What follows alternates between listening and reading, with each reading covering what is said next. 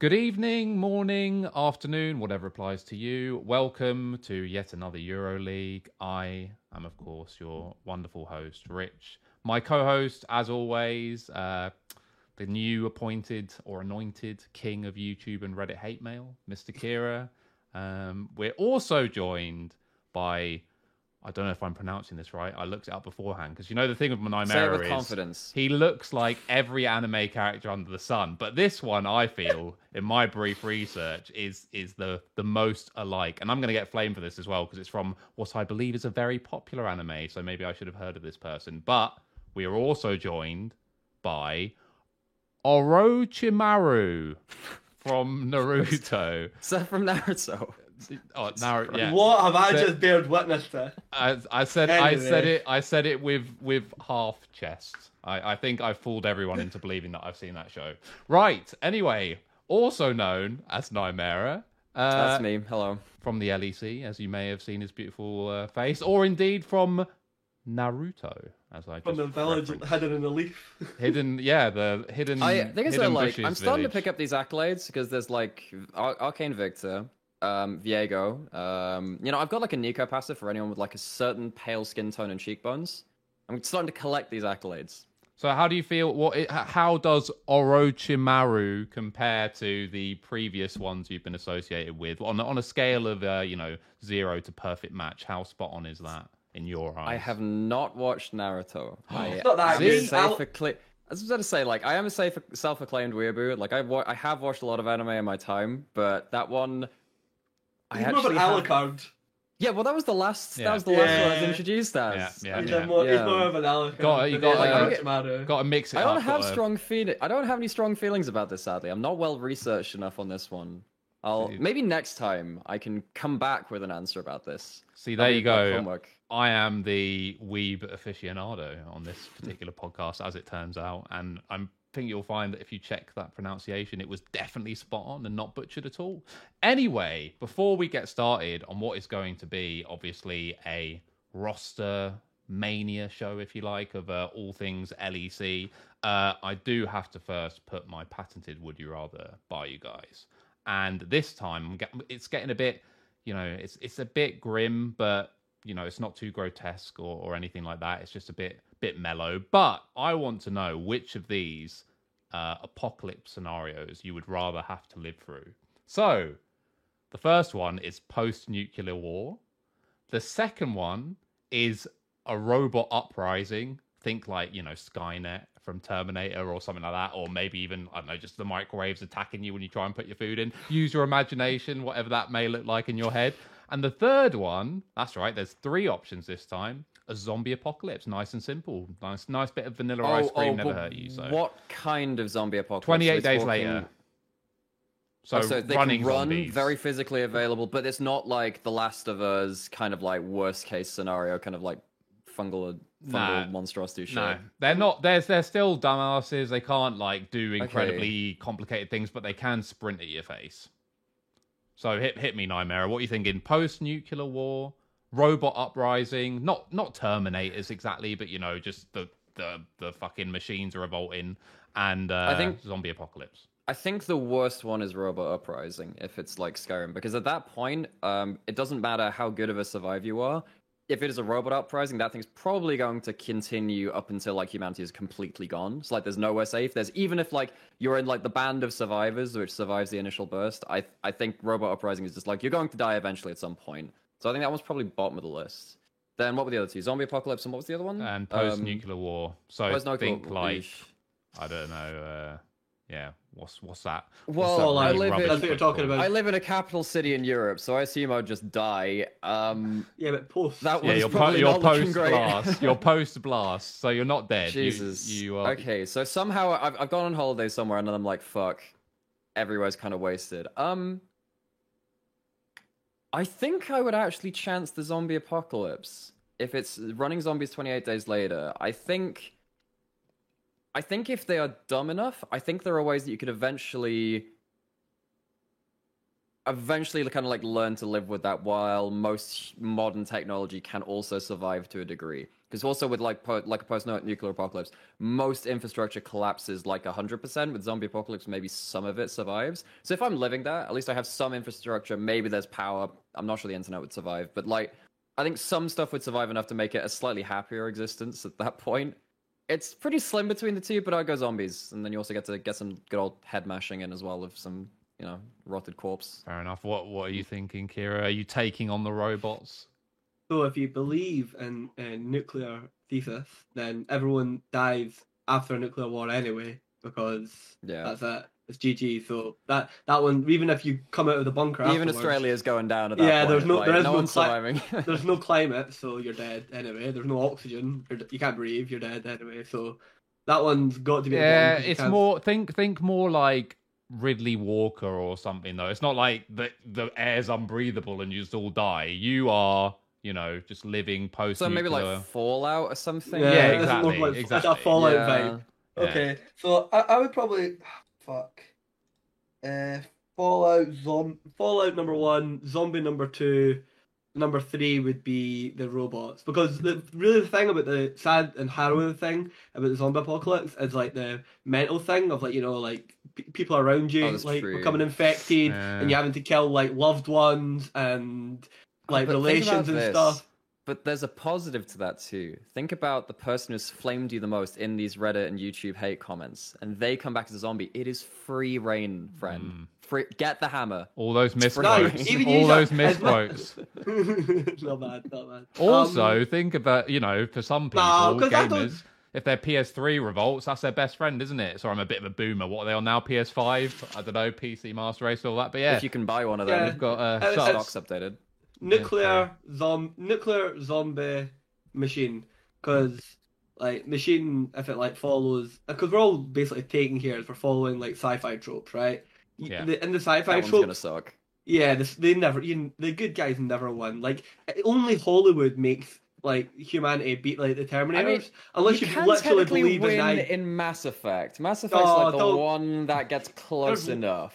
But Yeah, that's even, loads- even then, that's a Wait, bad there's, ending. lo- There's Yeah. loads of them. Like Iain M. Banks had loads of situations where they won and stuff as well. But like, it's first of all, it is ultra harrowing. Second of all, unless you uh, believe in the idea of like the actual like human like spirit and its ability to like resist like apocalypse, then yeah, humans are just fucked.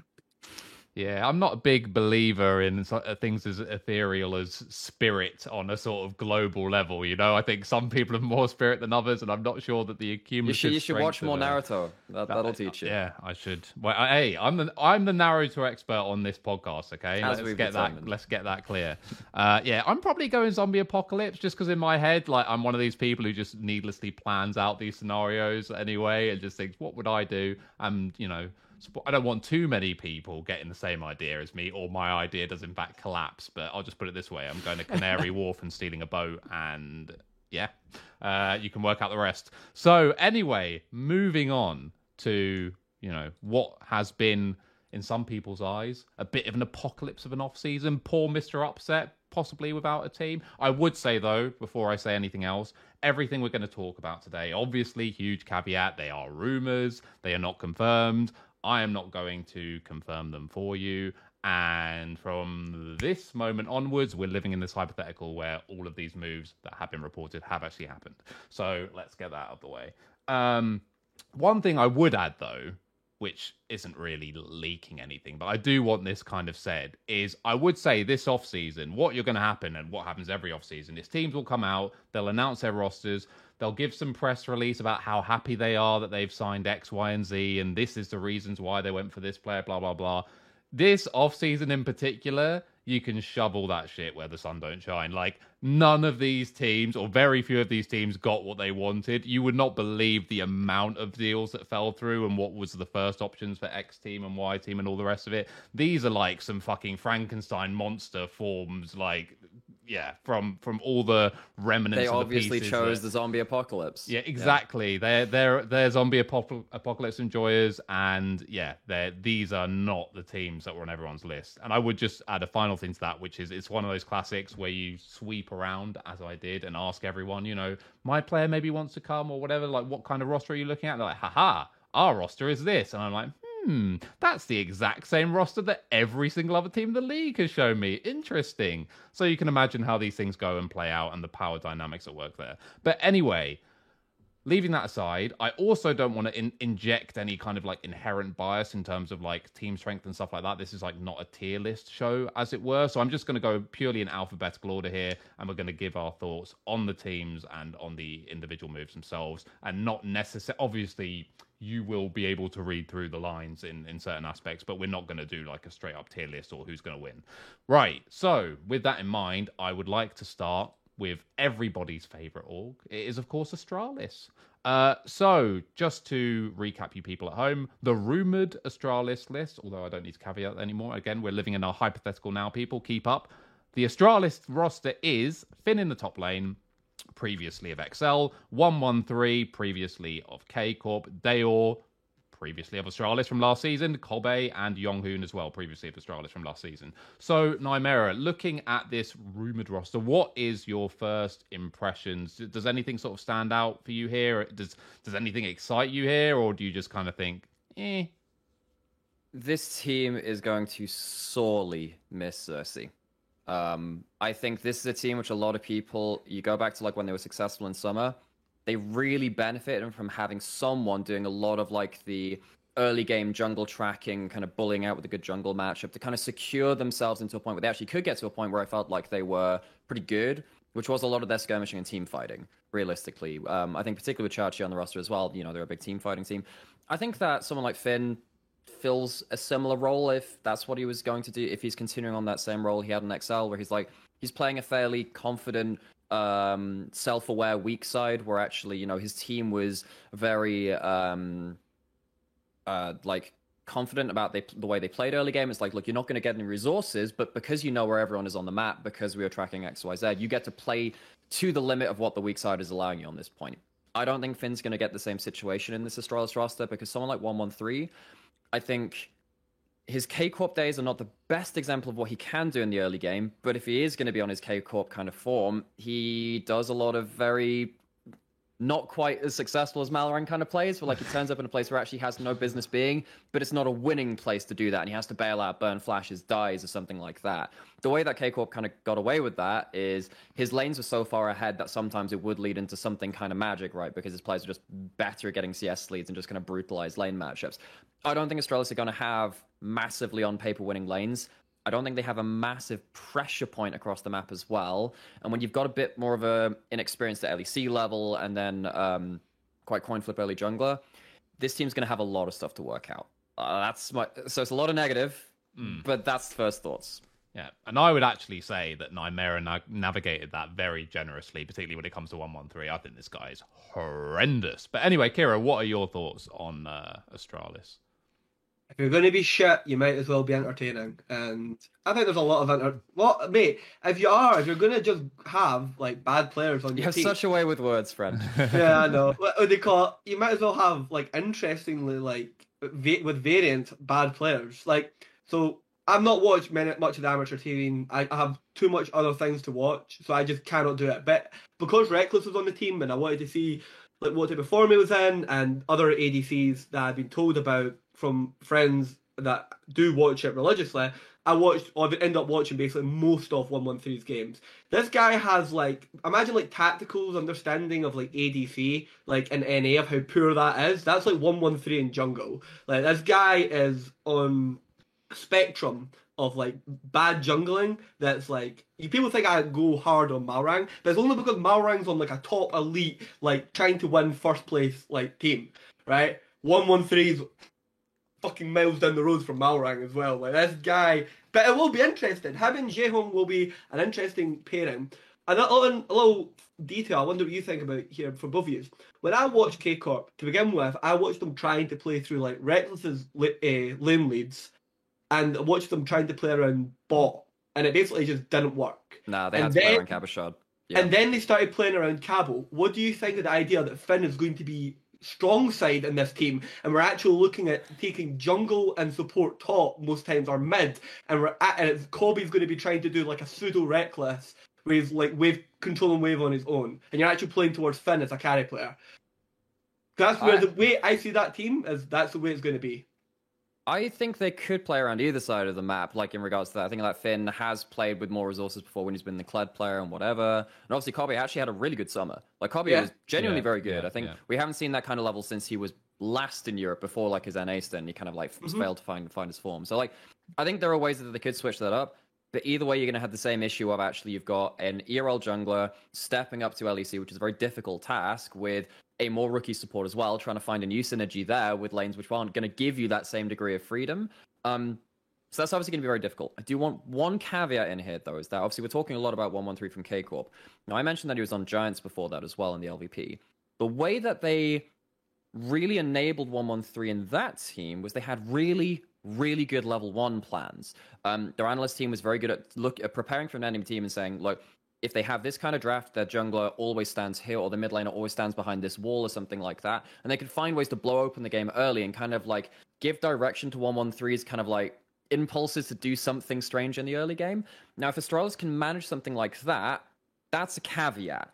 I'm just not sure they have all the pieces to really put that together, and I don't really know what the backroom staff of Astralis is going to look like on that front either. But like, if they can control that, I actually don't mind which side of the map they play towards, as long as like they have like the early game kind of like snapping in the right direction.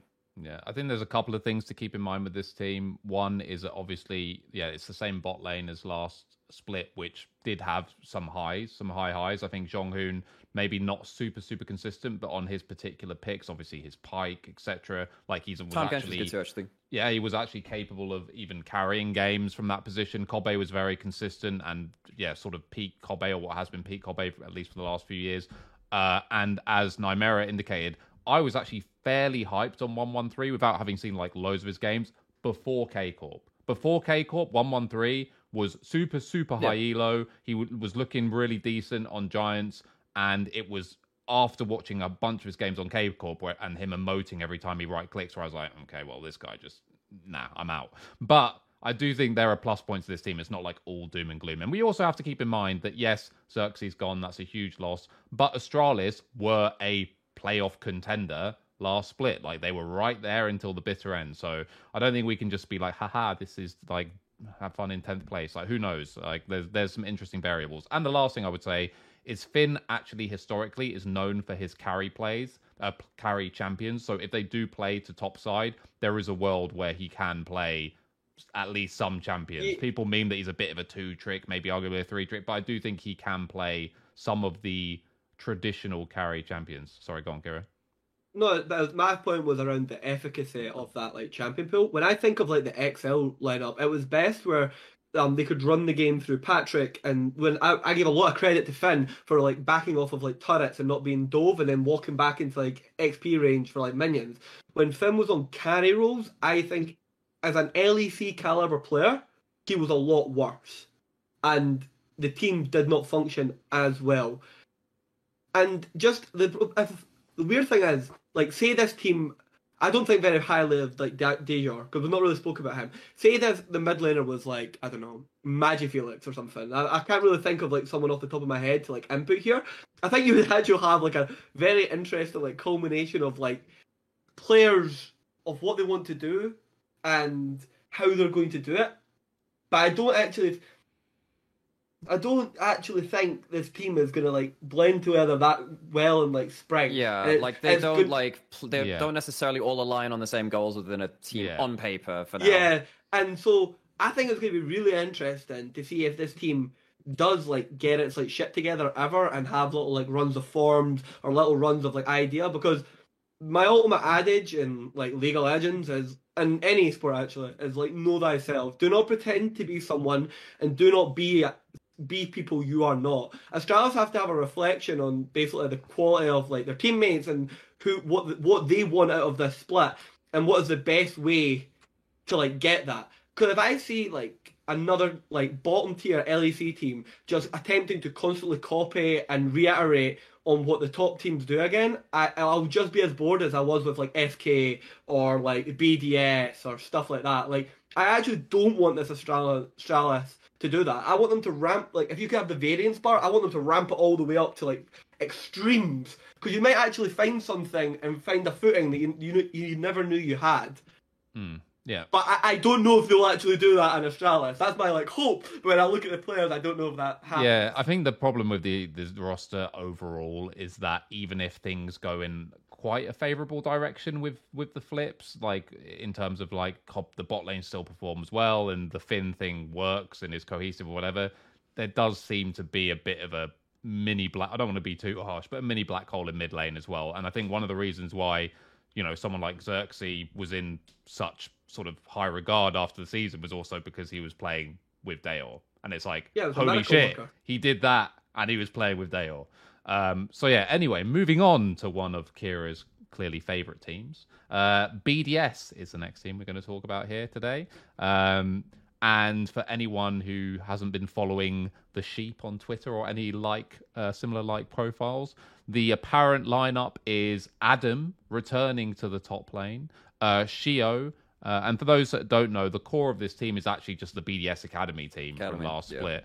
Uh, and there were rumors that the entire team from Academy was just going to go in at one point, but I think they did the maths in their head, realized if we can't even win our local region or EUM, that's probably not a great idea. Uh, so Shia, uh, Sheo, sorry, is the jungler. Nuclearint returns in the mid lane. Crownshot or Crownie is uh, back again playing AD Carry, and then the boy, the world's greatest support player, my good friend Mr. Labrov, is the only person who was not previously on BDS that's actually now signed to this team from Vitality, apparently. So, Nymaera, first thoughts on BDS. I would lay down sort of the the line here is obviously they were a 10th place team last split. Towards the end of summer, they did get some really good, like random Well, wins, at least on paper. 2 over G- G2 Yeah, somehow, beat Rogue. right? Even in like the, yeah. Yeah, like so, you know, you can argue that a lot of these players were ramping up, but again, that's at this moment in time contextless. So please add some context here. Like, what do you think of this team? Do you think there were improvements from last split? Do you like the additions they've made and bringing Adam back? How do you how do you see this roster? Also worth noting that I believe Grabbz and Duffman have also left BDS. Correct. They're changing coaching staff as Allegedly well. correct. Yeah. Yes. Yeah. Well, did, no, didn't Grabbz talk about that on Twitter? I'm trying to. I'm trying to remember if that was Allegedly whatever. correct. Okay, sure, whatever. it is whatever. So like, so not not just changes on the pitch apparently, but also off as well in terms of coaching staff. Um, so one of the things which I obviously they've brought up a lot of BDS Academy. They made it to the finals of E Masters. They made an undefeated run up until those finals, and then they lost three two to Heretics. Um, so they were actually doing really well. They had specific styles of play that were doing very well in terms of um, they drafted very heavily towards an Adam winning 1v1 matchup, which gave them control over topside, and then they'd roll that into uh, very strong team fights through topside, having like skirmish advantages, which they've kind you know they've gained that through skirmishing. Um, I think that is a difficult style to play with the rosters we have on paper across the entire LEC. I think that we went from in this year having basically one carry top laner and Broken Blade consistently, and then like a lot of other kind of like good top laners, but not playing towards pressure top lane. You had like a lot of your tank tops like Odoamne or, or Finn or Wonder or whatever, kind of playing disruption, doing well within that role, but they weren't really going to contest a 1v1 matchup in topside. I think arguably we have like five or six now this split when we talk about that when the rest of the rosters come through, and these aren't going to be like ERL level, you know, top laners. Of course, you know we've got like one of them coming up in in which we'll talk about later, I suppose. But like there are a lot of actually very good top lane one v one players. So I think that if you're going to hinge around a style which BDS Academy played um, through Adam, kind of in the LFL and then the early stages of E Masters when you have to get that one v one lane lead, otherwise the map gets a bit, um, bit destabilized. I don't think that's going to be a consistent win condition. And if you're going to play towards like mid jungle, like BDS played like last split, and it, uh, that was one of the problems that they had there too. Actually, EU, despite its problems maybe in like support and top laners overall roles, mid jungle actually we had some really good ones comparative at the top end. I think that BDS on paper, maybe in another region or another time with different rosters, I think this could work out because compared to Astralis, as, as Curio was saying, um, this is a team which, at least on paper, knows how it wants to play in regards to lots of topside agency, late game insurance on bot side. Maybe Labrov can be a bit more of a more stable support compared to um, the support situation that BDS had this year, which is obviously not great. Limited Ote both struggling. I just think the style of play that they've committed to is just going to be really hard to pull off in EU. So I think that Yeah. there's some bits going good for them, just not the right tapestry to weave yourself into. I have a so I have a theory on this, or it's not even really a theory. This is more like what I would do if I was sort of GMing uh, or coaching uh, BDS, I suppose. Because uh, to your point about Adam, the thing with Adam is I've seen this story before, and yes, I do believe he probably is better now than he was last time. But for those who don't remember, Adam was bodying loads of people on the way to winning EU Masters as a top laner, playing, uh, getting favorable drafts towards topside. And for me, top lane, I've spoken with Otto about this a lot before. And well, yeah, I won't say fully what he said, but we believe that top lane is a very like gatekeepy role where you do actually have like every split. It seems it's like you have these really great top laners in the ERLs. And it's like, oh my god, if only this guy got this chance. And the vast majority of the time, these guys come up, they either choke, which seems unlikely to me, or we just get a realization that actually the ERL regions as a whole don't have a great grasp of top lane and how to play. You have to learn how to play the game at LEC level, Yeah, and that's the same problem with a lot of junglers. And we have a lot of new top laners and junglers coming in. It is going to be a heck of a learning curve. Yeah. Just So to put a point on that, I'd say that LEC is historically bad around uh, around utilizing top lane. Yeah. Sorry, on you go. no, yeah, no, uh, definitely. Um, but Since I like do 2018, think 2019, yeah. Yeah, I do think that uh, Adam is probably better, and I think he is talented enough at the game that if he has rounded himself, then it could theoretically work. But to my overarching point, mid's again a black hole here for me. I'm sorry. Like maybe he's improved a lot. I don't know, but uh, for me, it's a bit of a black hole. Sheo definitely willing to give this guy the benefit of the doubt, although he may run into similar really problems. good poppy. Yeah. Really good poppy and Jarvan. But I'm playing to bot side. If I'm BDS, I play heavily to bot side. Um, Crownie didn't do that this summer. That's No. the thing. Crownie was late game insurance, and actually his early game was really shit this summer Yes, in a lot of ways was. too. They were picking Caitlyn and still losing lane. Yeah. like so that's why I'm like play towards top side, just insurance safe So- bot side. I don't think that works at LEC level. There, there are two. There are two things hit for me here, though. With this, one is when he was last in LEC on Vitality, they and everyone around the org, him included, like everyone was saying that basically this guy was just sacrificial lamb every draft. And I think something sort of similar happened with BDS, even when he was in, in academy and so on. That, in to a certain extent, although to your Caitlyn point, I can't really argue that. Like you should just win lane if you get Caitlyn. Maybe it's just bad at Caitlyn. Uh, but I do think there's more opportunities here to have a dominant uh, bot side, and uh, not necessarily every game, but I think they can do it. And Crownie, if we go back a couple of splits, showed that he could play that style. Uh, I also think that the two support players that were jumping between LEC and ERL's limit and yeah, limit, I'd say. I think Yeah. they're both fucking garbage. Uh, I think they're absolutely terrible. I think they're arguably not LFL level, let alone LEC level. And I think though loads of people have mixed opinions on just how good Labrov is or isn't, um, I think he is a massive upgrade. So that to me is at least more stable, uh, which which is something they've needed. So right. Yeah. So yeah. So Keire, what what are your thoughts on on this roster? So again, I went back and watched some of the games, but I did not watch Jungle, so I have really for Jungle, right? So I don't really have much of an opinion on this guy. But if like Upset and Adam are like the people that are most deserving to have uh, get to be on like um LEC teams for what like ever reason based on their like performance, Nuclearint is the person that should not be on an LEC team remotely, shouldn't be allowed anywhere near it. That, I'm pretty sure one of my friends counted it out that this guy's now had more games in LEC than leader. That might be wrong, but if that is true, that is fucking mental. That's definitely this- true. I think. Okay, so that that instantly just tells you you have a massive fucking problem inside of how, in terms of how you're evaluating mid. And if the end result was as like you couldn't get anyone, or if you chose to have Nuclearint on the team, I think that's fucking insane. Um, bot side. So Adam, like, yeah, I actually do agree. The top lane role probably better across the it's different aggregate. role compared to this year. Like it's more carries, That- that- that's- maybe less experience, but The, different the problem is, is that, is that top lane in Europe is always meta contextual. Because if this, if we end up with the preseason, where we just see millions of like Malphite, Ornn, Zac, Sedge top lane, right? Then instantly, Adam's a very different player Yeah. Than so. There's two sides to this, you know. Like we could have like the Adam, you know, that like is able to get top lane advantages and pressure them, or we could have an an Adam that's playing champions that he's historically not very good at. Uh, I think Crownie is one of the most like known like concept like known like variables and like all of like LEC of like who is going to be and what is going to be good at. The mainly supposedly a shot caller, but anyway, um, or By like the as a way, sorry, voice just a- teams. Just a quick no. interjection. Did he change his name back? It's Ah. Crownie currently. I don't know whether it's Crown. I, that's what I was under Okay, impression so was so the, the deep dive lore for people that don't know, I feel a bit bad saying this. No, but oh, fuck it, I will say it anyway. So basically, his name was originally Crownie, but then people in solo queue kept calling him Crowny the Downy, which really triggered him. So he changed his name to Crownshot. good but good then- one solo queue. Keep Yeah. it classy. But then people started calling Always the him best. Crown Shot the Down Shot. So he was like, ah, fuck.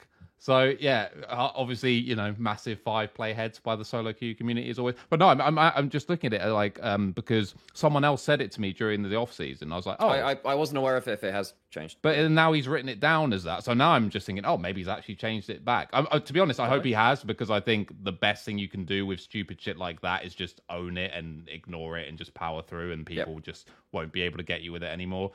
Yeah, Um, like so that's North cool. Kevin, That's Why did if- your name change? yeah, yeah. so that's uh, that's cool if he has changed it back because I think that actually did affect him in the past. So if he's just giving a finger to it shit. now, that that's pretty cool. Yeah, sorry to interrupt. Go on, Keire. No, it's okay. Um, so the other thing here is when I look at like the bot lane, like a lot of this teams like not like strength, but like it's a ability to like contend for either like mid table or be an actual like team is kind of going to be like this Crownshot Labrov like dynamic in my opinion because there's a be a massive reshuffle in the ADC support pairings Yeah. um, in EU. And last season, the ability to execute on specific lane like 2v2. So we had like Lucian Nami, we had all the Yuumi combos, we had a uh, there are only two bot lanes which are staying intact from this year. Yes. So the ability for this team really comes down to how well can Labrov and Crownie execute the what are going to be the iconic two v whatever they are, the iconic like two v twos. Because if you can get if you can have like a, the Adam theoretically winning top side, Yeah, maybe not as much as LFL, and then you can have a possibly winning like bot side. Then you then possibly have the ability to then only be focusing on one losing consistently losing lane, which would be uh, a Nuclearint. I don't know. You guys you need to tell me about what you think of Sheo and how it. She is what she is top ERL jungler, top Yeah. ERL jungler, very intelligent.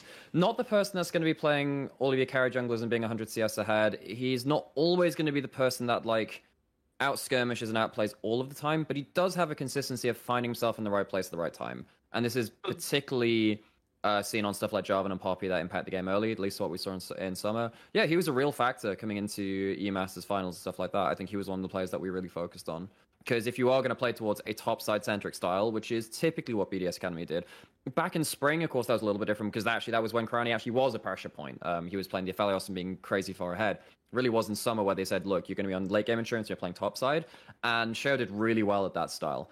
I am a little bit worried that they didn't bring up Rika because he was really good. And obviously, we saw he should have gotten another. Cha- he should have got another chance. Yeah, but like Rika was really good at just playing stuff like. Well, he went through a real evolution where he tried to play a lot of like early mages. They well, a lot of mages which scaled up. They didn't really work for them, so he played a lot of shove and roam champs like Taliyah or whatever, and that worked really well because they could impact top lane more. And then once he kind of found his ground on that sense, he went back to the scaling mages, still managed to find skirmishes, and played really well through E Masters. So I'm really surprised that if they're going to commit towards the BDS Academy style, which is typically around this top side 3v3 or whatever, um, why didn't they bring up the player which has spent this split actually being very successful with that? Um, especially when the Euclid, as you said, has had his own struggles. Yeah, he had like one or two games in summer. There was one Ahri game, I think that was versus G2. We had a really pop off performance, but like Yep. that's like only a couple of games. It is few and far between. I don't think it's consistent enough to really put eggs in that basket. yeah. The, and But the also- other thing, uh, just a little point about Reeker, because my friend pointed out to me, because I was someone that was saying that Reeker shouldn't be on Mad because of how Mad want to play the game, the game, Yes, and because yeah. of a lawyer, right? And he made a really good point to me where, in his rookie split, and I know he is playing in the LEC, so he's playing in the Premier. One, two, three, four, five, six, seven, eight. He played nine unique champions in the summer, in the spring split alone.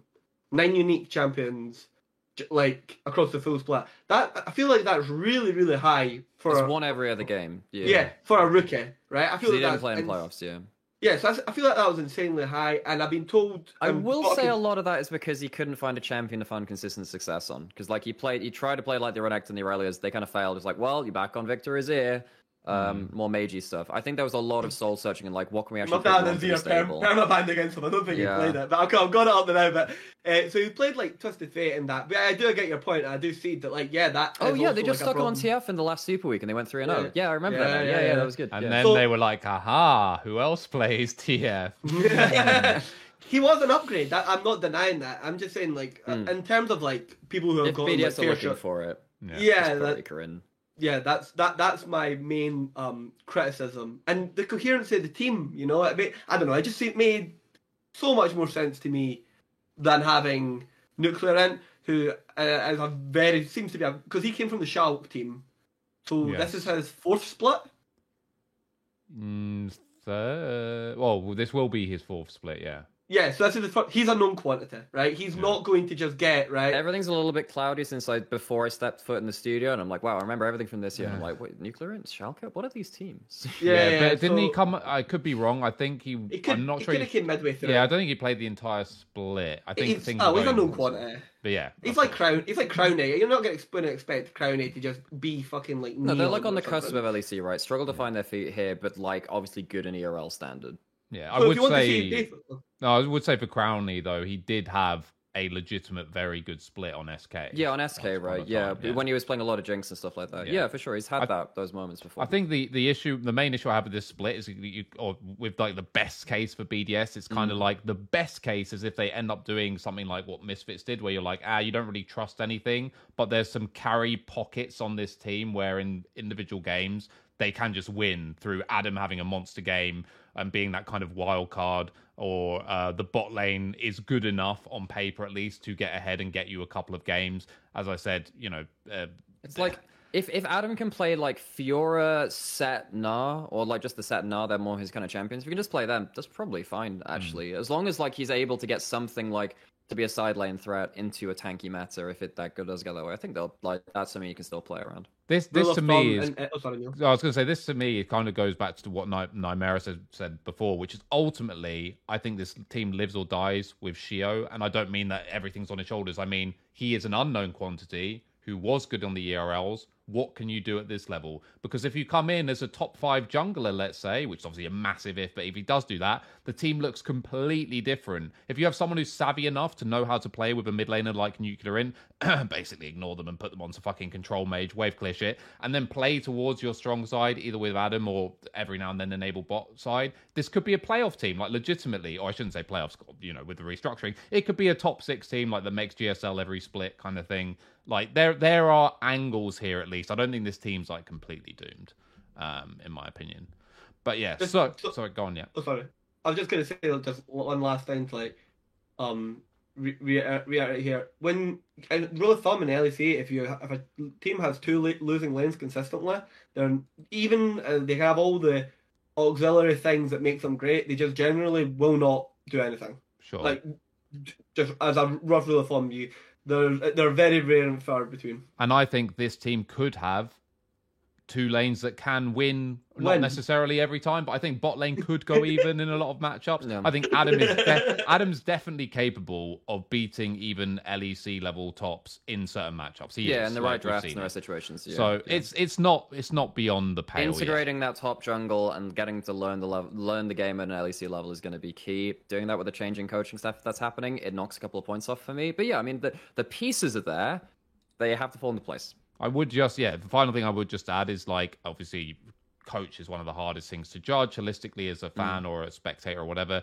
The reputation, at least, is that Grabbz is not really a, he's like an ex, supposedly an excellent mediator, good at dealing with egos and getting everyone on the same page and organization and all this kind of stuff. I think this team needs someone they're not managing X and O. super yeah they're not managing superstar egos here you would think who knows about him but you would think it's mainly people who want to prove themselves want to do well they need a But coach I, I who's going thought that was well one of the. PGLs. One of the PGLs, I think, um, uh, Grabbz was on there saying, actually, yeah, it was really difficult managing these, uh, man- managing the players in terms of like their attitudes towards scrims and then the egos and stuff like that. So well I that's a suggest problem if Maybe they that's do have to deal with that. if that's true that is Yeah. a problem because this team has Oh, not earned the right to be prima donnas Yeah, there was, there was a PGL like that. That is on the record. That's not me saying Yeah, shit sure. behind like the scenes or whatever. Like there was a post game lobby in one of the things where Grabbz was like, "Yeah, as soon as we were out of playoffs or whatever, like the like the team dynamic kind of fell apart." That was obviously with the old roster, and we'll see what happens if there's And- a change in that. But Maybe Yeah. they've now been humbled somewhat if any of them are still on the team. So Maybe. maybe. Anyway, moving on to uh Fnatic. So Fnatic is Wonder, Razork, Humanoid from last split, same top side as last split, and then no one would have predicted this. Like before the rumors started or whatever, if you had pulled every fan in Europe and you say, you know, like with World Pick'ems or whatever, guess the Fnatic bot lane next split, no one would have said Rekkles Rhuckz. That is just so random, apart from anything else. And maybe indicative of something I spoke about earlier that may have been in play here. Anyway, so Keire, I'm going to start with you on this one. Uh, what the hell is with this team? What do you think of this team? Do you like the pieces that they kept? Do you think they should have kept these pieces? Uh, and what do you think of the bot lane? So, uh, okay, quickly through it. I think keeping the top side of the map is really good. I think you've seen why the top side of the map needs to be taken seriously at Worlds.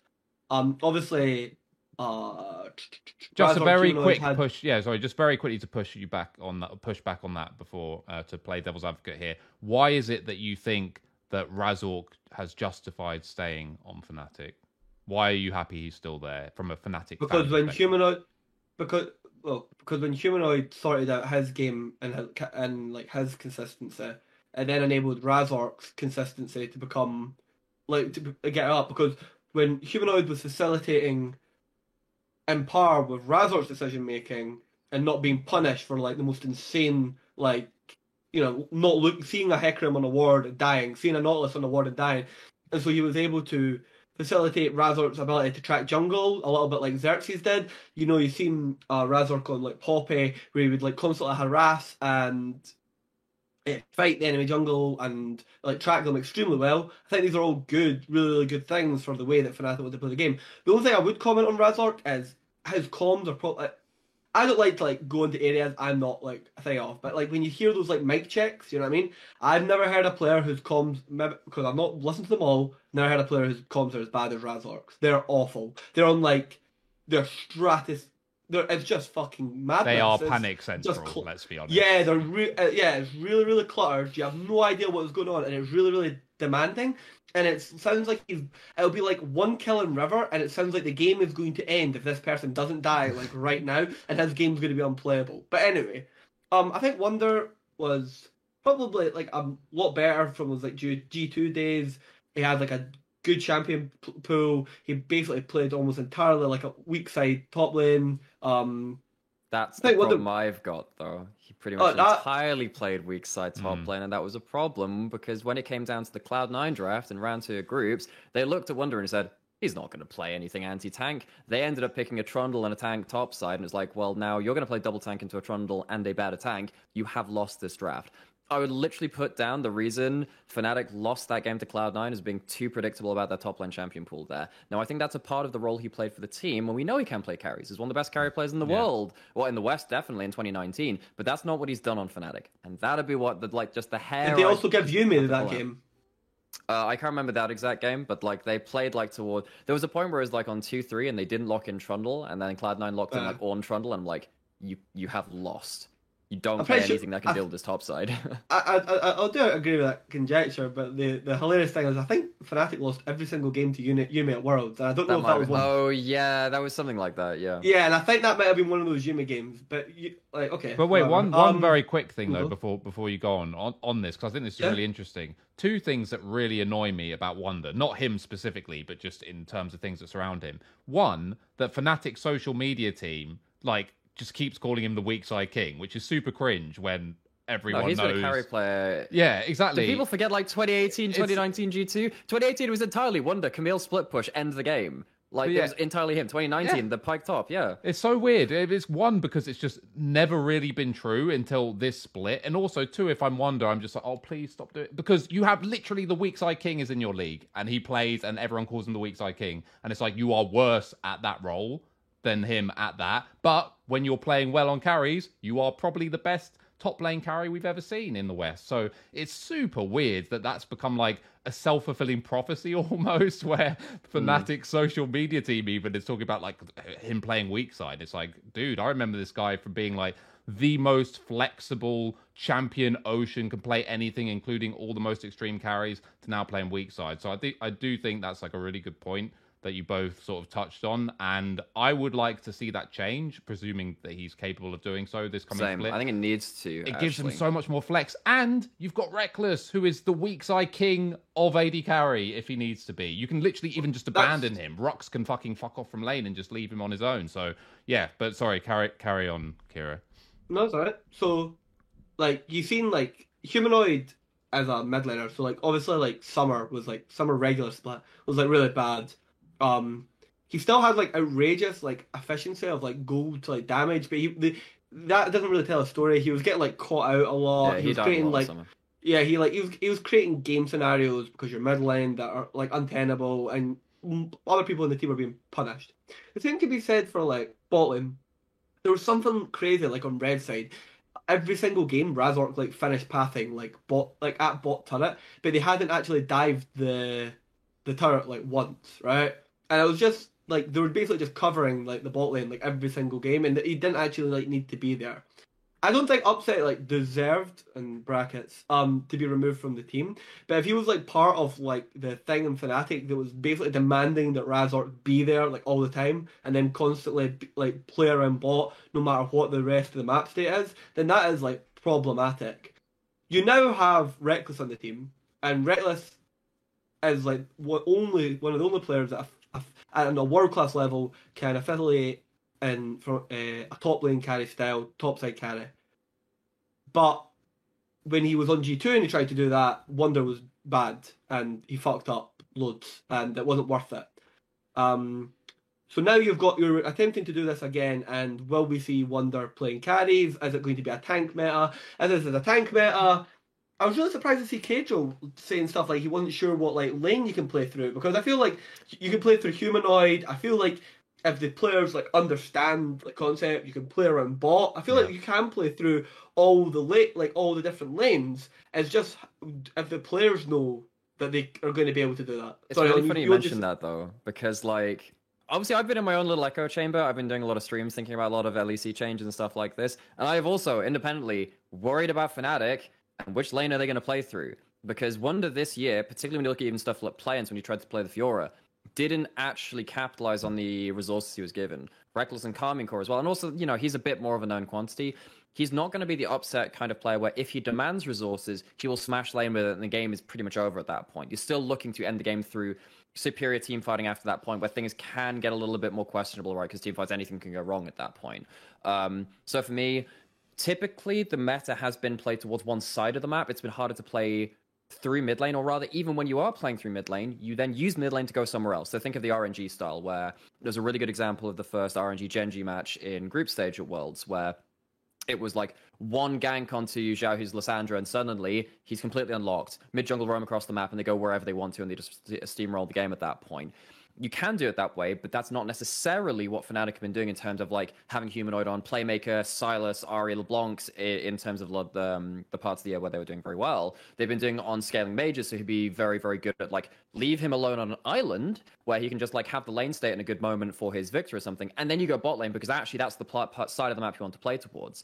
I don't think you can do that with this roster because Rekkles isn't going to explode that bot lane. And if Wonder is going to continue on actually his more recent run of form in terms of actually if he is on carries and demands those resources, not actually capitalizing on it, I think the map actually is a bit lacking for people actually calling for resources. So removing someone like Upset, I think actually stops you having an obvious place to go. And yes, there are problems with that because being too obvious in League of Legends tends to mean you have an op- appropriate response thrown at you and that's bad. But if you don't have anywhere to put the resources, you're still stuck at square one. But I So think the they damage- would just oh, go. go. They they will.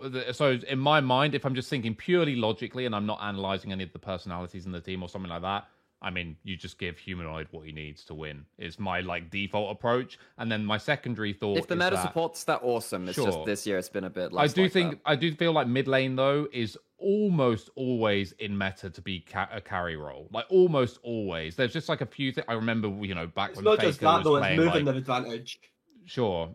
But like, I remember when uh, Faker's playing like Lulu mid and fucking Ezreal and stuff like this, where it was like a, a b- bit more facilitative. But generally, I think, season Riot- seven, baby. yeah, I think Riot want mid to be a carry role, and I think Humanoid can play enough things that he will be able to carry a lot of games regardless of meta unless something extreme happens. And Rekkles, I just trust in general, not necessarily to always be played through every game. That's not even his playstyle.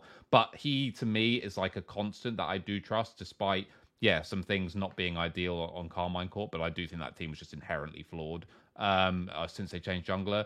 And Wonder is the one I don't trust. Wonder, and the reason I don't trust Wonder is um, loads of historical precedents that he can do all these things, whatever. But because of the timeline that happened last year and when he was put in positions where he could, you know, counter pick carries and stuff like this, and he never did, and the whole constantly playing tanks and weak side, I just have to assume there's a, at least a decent chance that Wonder is dead. The Wonder who can actually just play everything and play carries as good as he plays weak side and all this kind of stuff. I have to assume there's at least a chance that's dead. So I agree. There's like loads of uncertainty surrounding it. Like it's not like you look at it and say, haha, the puzzle's just completed in an instance. But my default would be, well, humanoid. Humanoid's my best player, in my opinion, on that team. And I think that's fairly easy to say. yeah, and I think he has the, a great ability to play carry champions. So unless he gets completely screwed by meta, which none of us can be sure of or predict at this point, I, I think that's that's the condition. But What I will Oh, say, look. Rhuckz has such a good spot to learn so much in this team. Look at the amount of experience this guy is surrounded by. I think there are some teams which um, Not we'll college, talk mate. them later. It's an esports It's like- team. no, but seriously, no. But this, when you look at a player like, say, Markoon in XL, like this year, right? I think that he performed as well as he did because he was surrounded by talent that he could end up learning from. And you had teams like BDS, which didn't have that experience to kind of um, cross pollinate or whatever, like people, teaching each other to actually teach them how to play at an LEC level, which is going to be a continuing theme because I think some of these players are really going to have to learn that. I think that Rhuckz can really do that from Fnatic. If anyone has won, like in terms of individual player, I think Rhuckz is going to learn so much from this move. And if he can become like a real top tier LEC support, maybe not in the first split or whatever, maybe towards the end of the year, yeah, maybe that changes things for this team too. I, oh, Oh, oh, there we go. Sorry, So- lost you for a second there. I, yeah, can I. So I actually think the ideal for this team, unironically, is to play through jungle, through like Razork and through jungle. But there's the in brackets that could be fucked because of the way they've changed jungle Yes. and your ability to farm it. It might not be because of how much they've amped jungle damage. So junglers counter jungling other junglers might still be vi- viable, but then less so laners. But as we, and we will find out in time. But I would have actually liked to have seen them attempting to lay, um enable um Razork um in a big big way. Here's the thing: when Rekkles has been at his like best, okay, like his best as like a, a player, a piece player, it was always his ability to control wave states, um, one v two, one v one, um, with like in certain matchups and allow his support to roam. Right? Do you think, given that space on the map, uh, Rhuckz is going to know what to do? Here's here's the thing. So I actually have some insight in into Rhuckz beyond just watching games, or whatever. So first of all, I watched every single game that Rhuckz played this year because I had clients on Fnatic, the Fnatic Academy teams. I watched all of their games. I would say if you're if you just watch the games, Rhuckz was not even a top three support in LVP for me. Like as a pure player, I think he actually got kind of low key carried in certain points as well, or not carried. That's unfair, but like his shortcomings or his willingness to do certain things that a complete support player would do were covered or band-aided by the advantages that some of the other teammates had on the map. What I would say though is having spoken to a lot of people in Fnatic about this guy, um, apparently his intangibles are like off the charts good. Apparently he's like But that- super well, apparently his his comms are insane um, and very good in the context of laning and outside of lane. He's very good for the environment and he's const- like t- team environment and he's constantly checking in game and out in game, like what people needs, how can he facilitate? Like he understands that the support role is in its purest form like a facilitating role Yeah. and his mindset is all about how can i facilitate these other people to get ahead what is the most optimum thing i can do and it doesn't are good players to do that for, actually. yeah, exactly. And he has people in uh, who have certain sort of S tier ceilings in multiple positions of different aspects of their game. And I could see a world where he is actually a very good fit. I could also see a world where he's just simply not good enough and it doesn't work out and Just they a end up changing him. Yeah, but I think I think the intangibles are relevant and they're not just purely speculative. Like I have had extended conversations about what this guy's like, and I'm not going to go into like way too many details because some of them as well are borderline just tactic sharing. If I did, but I think he I think he is just. It's going to be interesting to see if he can enable enable these kind of people. I also think he's very good on paper to accompany Rekkles because Rekkles was never really, if we're honest, someone who looks to just grab hold of a matchup and dominate the 2v2 and go for 2v2 kills and stuff like this. You wouldn't get that from Rhuckz anyway. But what Rhuckz is very good is making sure that he can actually, like, the, there is a window for him to leave lane and leave Rekkles on, on his own, which Rekkles is very accustomed to anyway, and getting around the map and helping the people that need help. And a very good judge of what that is without getting info back. He can read the map and see jungler really needs me here to create pressure and make sure that he's not getting countered or mid actually there's an, the window here i can go mid and actually just get him super ahead and win the game for humanoid or whatever so I, I think it's it's an interesting one even though it's a very underwhelming one for for the average fan i would say at this point So if you were to describe Rhuckz to me, do they have good support jungle side or synergy? yes I mean, uh, the Right. thing the thing with Razork is, as you said, like I'm a kind of less convinced of, of this dynamic necessarily with Razork. The thing that made Razork work in his heyday, or silly to say heyday, but the best split he had was when he was actually synergizing with V- VTO, right? It wasn't even about it jungle support; it was classic jungle mid synergy. So I can't comment on how Razork would be on that side, but yes, I think Rhuckz keeps up his end. And like when it when it and when it was like appropriate to do so was uh, was his like mid roams good to like help like mid like fix lane lane states, bring a numbers advantage, be on like the right side of the map when like the number advantage. I would say this Because all summer, these types of things, if they've not happened, then I'm not sold, and I'm going to um to learn them like very very quickly. You either know like either know those like Targamas. When we think about Targamas, we didn't. I, I you seen obviously a progression of him getting better and I'm getting more consistent at executing. Okay, but like it, like Targamas had like the hallmarks of him being there. I, I from what I've been told and from what I'm like being insinuated to me here is like those things don't exist from Rhuckz, and it's basically Yeah. just because he's a great guy and he's got lots of intangibles that he'll, Sure. be, he'll either be able to be told how to do these things, or he'll like learn them because he's really open to learning and helping out the team concept, right? But good guys like don't always just make like good players. Sure, it's, And- it's a yes and no. It's a yes and No. no thing, though. It's like in spring, there were definitely times where you could see him doing these kinds of things, and I have to assume that he was a big part of those decision making. Admittedly, in summer, less so, but you have to understand that whole team was a mess in summer internally. Like, I really don't think it's fair to just look at his most recent summer games and be like, "Ha, see, he cannot do this concept." Like, I think there were lots of other factors at play. So. And I think the, the Fnatic main team has had its own issues there too, right? From from what we've heard in, in the community and whatever. And maybe, yeah, maybe having a bit more of a facilitative personality who is very communicative uh, could help. I think it was Yamato was saying that there were a lot of quiet players on Fnatic. Actually having a communicator can help with that. And at the very least, what I'll say in terms of like wrapping up my, my kind of Fnatic overview is that I think that they are of a stock to do very well individually, and I think that will see them up into at least mid-table. I think that even though there are maybe some issues about their vision of the game and how they actually want to play as a cohesive unit in terms of they all agree on the same way to play the game, playing through certain roles, playing through certain early game macro or something. Maybe that's something they have to work out through the year. But I think on a basic level, individual players looking good. I think that they have a consistency with with Rhuckz over Hilly because Hilly did have a very poor summer, especially in regards to his own high standards. I think that Fnatic are still confidently mid-table. It's really just seeing if they can get all the pieces to fit in the right way, which we're going to say for a lot of these teams, there's a hell of a lot of changes to see if they can actually push for top table. And keep in mind, the coach is Crusher, who was the academy coach last season, which raises two points. One, holy shit, awesome if you watch Spring, because Fnatic had insanely fast read on the meta and were able to execute concepts in the game Uh, that but were. then they didn't have that EU Masters. Yes, so- no, but the meta. You'll remember the meta switch just before EU Masters. They they if they said, well, yeah, again, uh, insider info, I Hmm. guess, but they they completely bungled EU Masters meta. They had no idea what they were doing, and this was my going to be my second point. EU Masters in Oh, summer is that uh, that that you can say, well, maybe this isn't a good thing because it's like, oh fucking hell, you looked like Pep Guardiola in spring, but then as soon as they were asked to change meta, EU Masters, and then going into summer, it was a disaster. And yes, there were other internal things at play,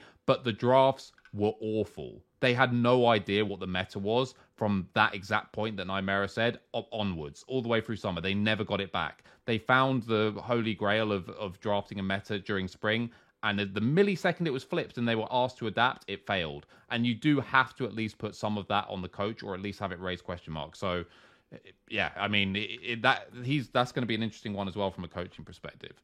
Um, but anyway, let's move on to the next team alphabetically will be G2. So G2, uh, again, all these teams have made. I don't think there's a single team that's made fewer than two changes, maybe even three changes. Um, G2 is Broken Blade, Yike, who was previously on LDLC, who won back to back LFLs, I believe, and also won at least one EU Masters title. Uh, they won Spring EU Masters. Um, Caps, of course, Hans Sama and Mikyx in the bot lane.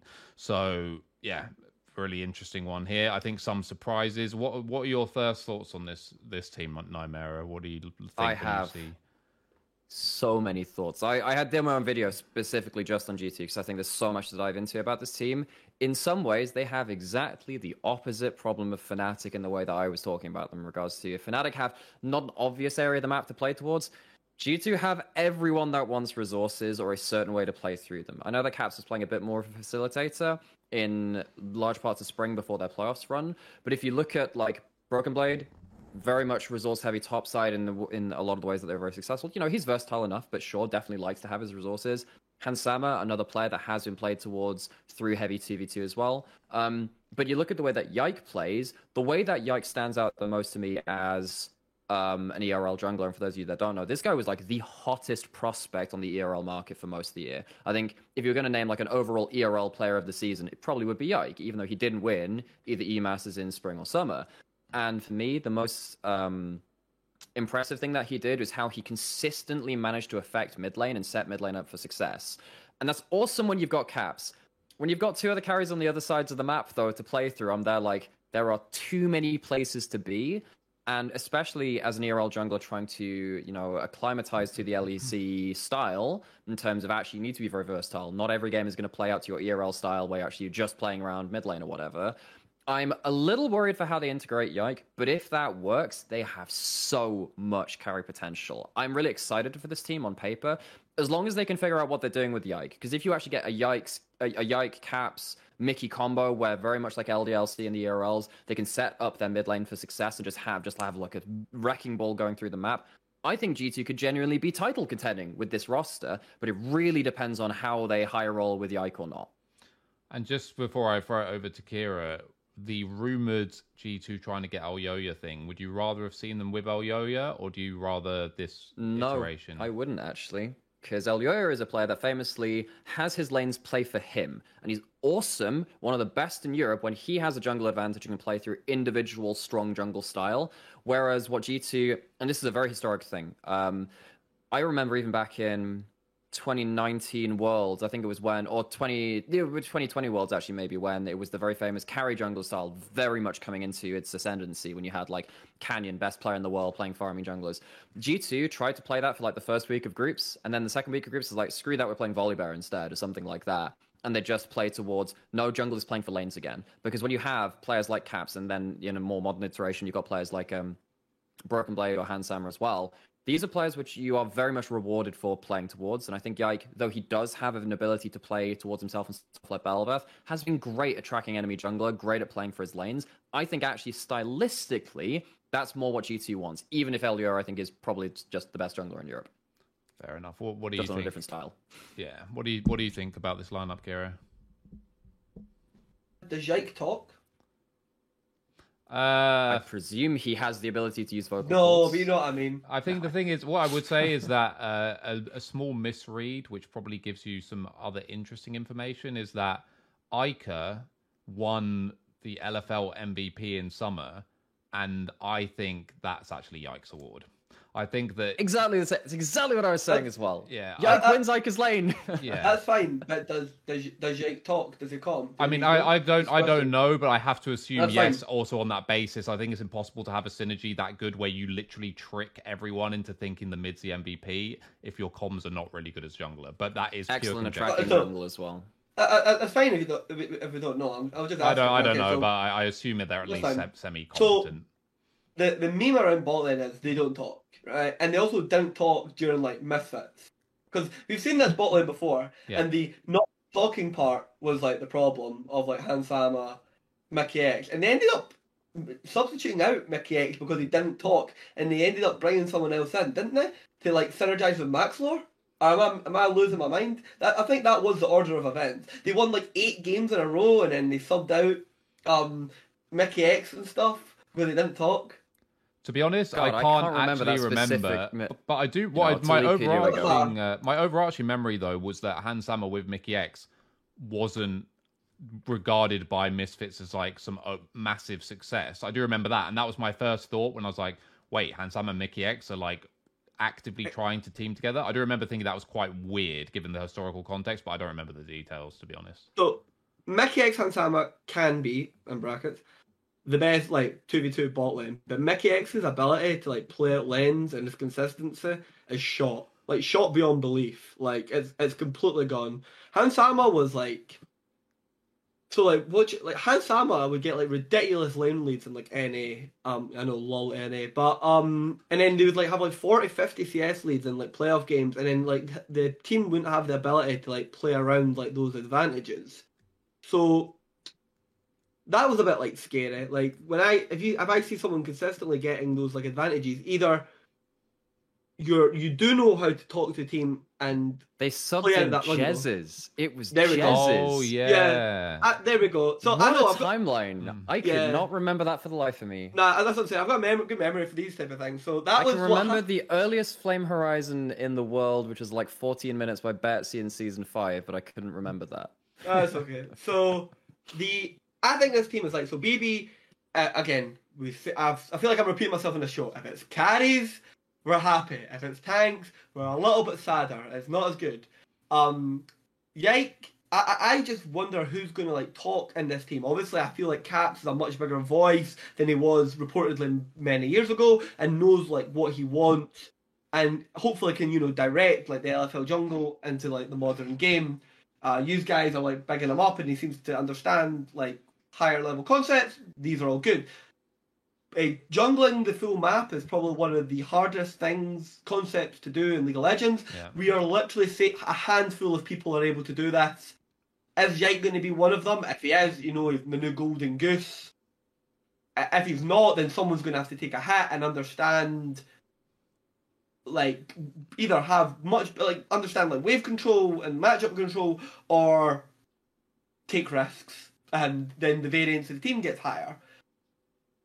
When I see a team like G2, I actually think the team in general, just because a lot in ear the early seasons and like spring and stuff, I feel like the more the better your bot lane is, the better your ADC is, the easier the game is to play because like a tried and true form of like League of Legends that is like all like Drake uh, ADC into Drake scaling into jungle quadrant control into river control is, literally primordial. We have been doing it.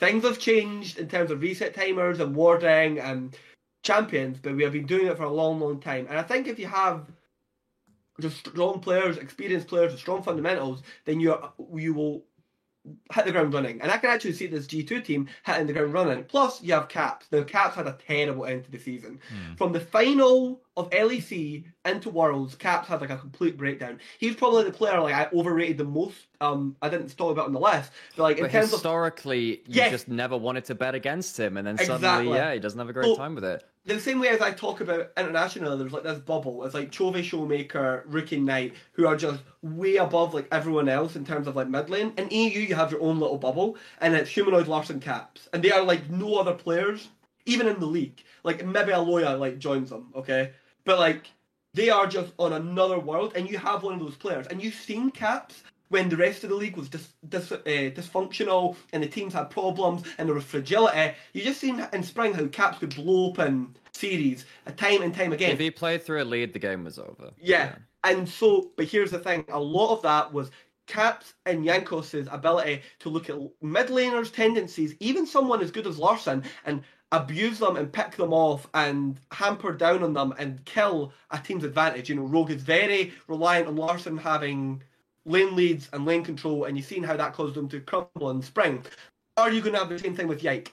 If you've got the same thing with Yike, the chances of them winning the split are really, really good. They're one of the favourites. on- on- Uh, Yike, Yike can play towards like individual Bel'Veth, Graves, carry jungler leads. He very much can do. Yeah, yeah, yeah. He's an awesome ganking jungler too. Like this guy is Yeah. actually very versatile. And I think if I'm gonna give, it's very hard to give any advantages over someone like Jankos because Jankos is like the Western goat. Like he is like on a pedestal on his own, and that is not getting touched for a while. I don't think.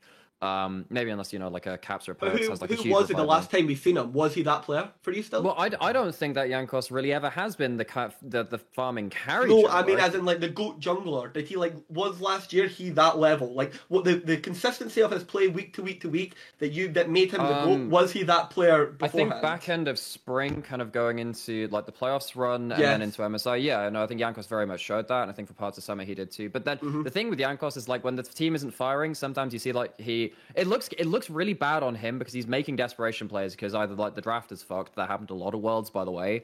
Um, and like he's he's the kind of the fall guy, and he's like, well, I'm gonna try and make a play, and it will either like miraculously work out, or sadly, as it did for most of the failings towards the back end of summer, it just made him look like a bit of an idiot at times, even though it's not really on him, it's on the draft or the state of the game or whatever. Um, but even then, like the one thing which I would give of Yike over Jankos is that Yike is an incredibly mechanically proficient carry Yeah. jungler if he wants to be as well. So I think it actually, in some ways, it even opens up slightly more versatility for G2 if they were to do so. I don't think that's something that G2 will have to tap into or should tap into rather that much because they have all of these lanes, which let's be honest, you probably just want to play towards them instead and get Yike acclimatized. It's the easy mode to get him just ready for LEC kind of level macro and um, just play style, I suppose. But yeah, I think if he towards the end of the year, maybe we do see a switch over of actually being Yike being able to be a primary focus as well, which maybe Jankos wouldn't have been for this team. A Little ways off that yet though. So I when I look at the team, I actually like if I was to like scope out like the theme or like the, the general concept of how I would want them to win, with a winning bot lane, or whether or not Yike's affecting that or it's a matchup based, you're then playing for top top side and you're having um Hans Sama be basically like a pseudo Rekkles, and you then play for like mid and top, and then once you get into the the the section of the game where you have like uh so, side lanes, solo lanes, you basically leverage the fact that like BBA and Caps are better than their counterpart, and possibly your mid section, if you bring numbers advantages or, or whatever, is going to like crush your two v twos, your three v threes, your like uh, TP four v fours, your map movements. Uh, People have talked about like plug and play rosters, and obviously it's hard to con uh, commentate and plug and play when you don't know one of the players. But from what you've told me of Yike, I think this lineup on average will be like very, very good and could be a contender to just win it all because they'll be able to prey upon the weaknesses and the fragility of the other teams who have got less coherent rosters and more playstyle issues.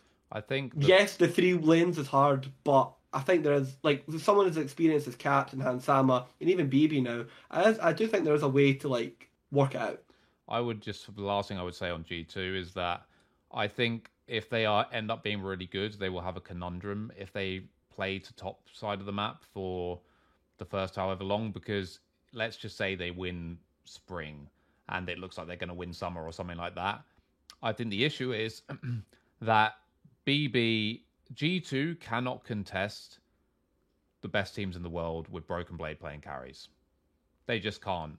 He might be No If it's on something like Ornn or something, then yeah, he might story, be but, yeah. the best carry top laner in Europe. He might be, but it's not good enough. It's still not good enough. And I think that's a reality that G2 really, i again, maybe they just end up like they're sort of on the brink of contesting LEC and they do whatever it takes to win that. But if they do find themselves in a position where it's like, we are the best EU team, we're going to be playing at least one international, maybe two international tournaments this year, they have to be able, they have to work out how to play to bot side because you cannot just play to Broken Blade carries internationally. He is simply not good enough. Uh, I think they are on paper the most versatile EU roster though, in, in terms of what we've got there though. I think at, at, at best be, yeah. they can play they can play any to anything with huge champion pools. I think they will need to leverage that. But yeah, on paper, if they get everything working, it's very difficult to be a versatile team when you're integrating new players like Yike or whatever. But if they do manage to overcome that hurdle, that's definitely something working for them. Yeah. Right, let's move on to Heretics. And this is a team I think that Mr. Nymaera may Hello. be able to uh, speak to quite specifically. So, for anyone who doesn't know, the top laner is, is do you pronounce it Evie or Evi? Evi? It is neither of those. It is Oh. Ebby. There is no V in I- the I Japanese learned- I learned so, this, Rich. yeah. So, so, learned so yeah. So if Jap, it- it- you, if a Japanese, if it's a Japanese league player is using the Japanese kind of pronunciation of syllables, there is no V in the Japanese language, so it's B. And Ebi means shrimp in Japanese, which is why all of his social media stuff is like a little shrimp thingy. Um, so this is a so this is a notice to anyone who wants to, you know, watch coverage of this player, and I will be there with like a baton, beating people when they pronounce it wrong. That better be a better be a lightsaber and not a baton, or I'm revolting for one. But uh, yeah, so they are Ebby, Ibby, whatever top. Jankos, Jungle, Ruby, uh, who is from Unicorns of Love, for those who don't follow the ERLs. The sexy edition. The sexy edition, indeed. Uh, Mr. Jackspektra, who was on Heretics Academy roster, of course, or their only roster at the time. And Mersa from Misfits. So I'll throw this to you first, Keire. Um, I'm guessing you don't know too much about our boy Ibby, so let's leave him to the side for now because I'm Oh. I actually do. Oh, like, you I do? talk about him when I've seen at Worlds. Okay, yeah? come on, hit us. What do you know about this? lad? I know the he's the guy in the meme, right? Who does the thumbs up? Is that him? Yeah. Okay, that's Close. all. I that is my entire knowledge of him, and now how you pronounce his name. So hit me with some deep, deep. I remember, lore. I, I no, I don't know that much about him, but I remember so I, I'd once described him, not in terms of always a champion pool, but it was like Japanese Adam, and it like because I got this guy mixed up with another top laner, and I think it was Bwipo that fell to this. Uh, It was from one of your shows, Nymaera. Is You were the talking level about one stuff? Yes. Yeah. And he would just like all in people level one, and then I watched like Bwipo walk on into lane, and then Ev, Ev had done it to him, and I was just like, oh my god, the the prophet has spoken it into reality. Like it's happened. A Western player has just been crushed because of the level one cheese, and it was really really interesting to watch, and that, that was fun. And then I watched him at Worlds, and I was watching him Yeah, have like Worlds. yeah, and I would watch them, and that, and here's the thing: if I told someone Cap who didn't watch Caps, you know, like a Korean LPL fan who didn't watch Caps, if I was to tell them about Caps, they'd go and look at Caps' world performance and say that's really disappointing, and is even that good? And I, I think from what I've been able to gather, it's the same as for Ebbe. Um, he had a really bad world. He was getting a lot invested into him. He was burning like resources. He was burning like flashes before dragon fights on Kennen, where he had to leverage a lot of AoE damage, lots of things. But I was basically being told, um, that this isn't like his usual stuff. And so he's actually a lot better than this. I went back and like watched some of his like games, and when you watch lower level league, it's really hard to tell. But I think there's like upside to this guy. He's got an interesting champion pool, got an interesting ideas. I think he's not the worst like punt ever. The rest of the players. Wait, though, let, before, gets, before like- we yeah before we get to that, let, let me throw Okay. it over to Nymaera. So yeah, I mean, Yeah, a lot of Yeah. people will look at this as like, who the hell is, is this? Just a classic Peter Dunn special? Or, so what do you think is is the real take Well, on this guy? Ebby is a guy that has defined the LJL for like six years at this point. He's won 10 out of 12 of the last LJL splits. He first won in 2017 spring, and he's only lost twice. One was in 2020 summer to V3 Esports, and that was actually in the one split which he had a bit of an off split, and the other time was to DFM, and he lost both of those splits in the finals, and one of them was a five game series. Like this guy has just like been a consistent, excellent overachiever within his region.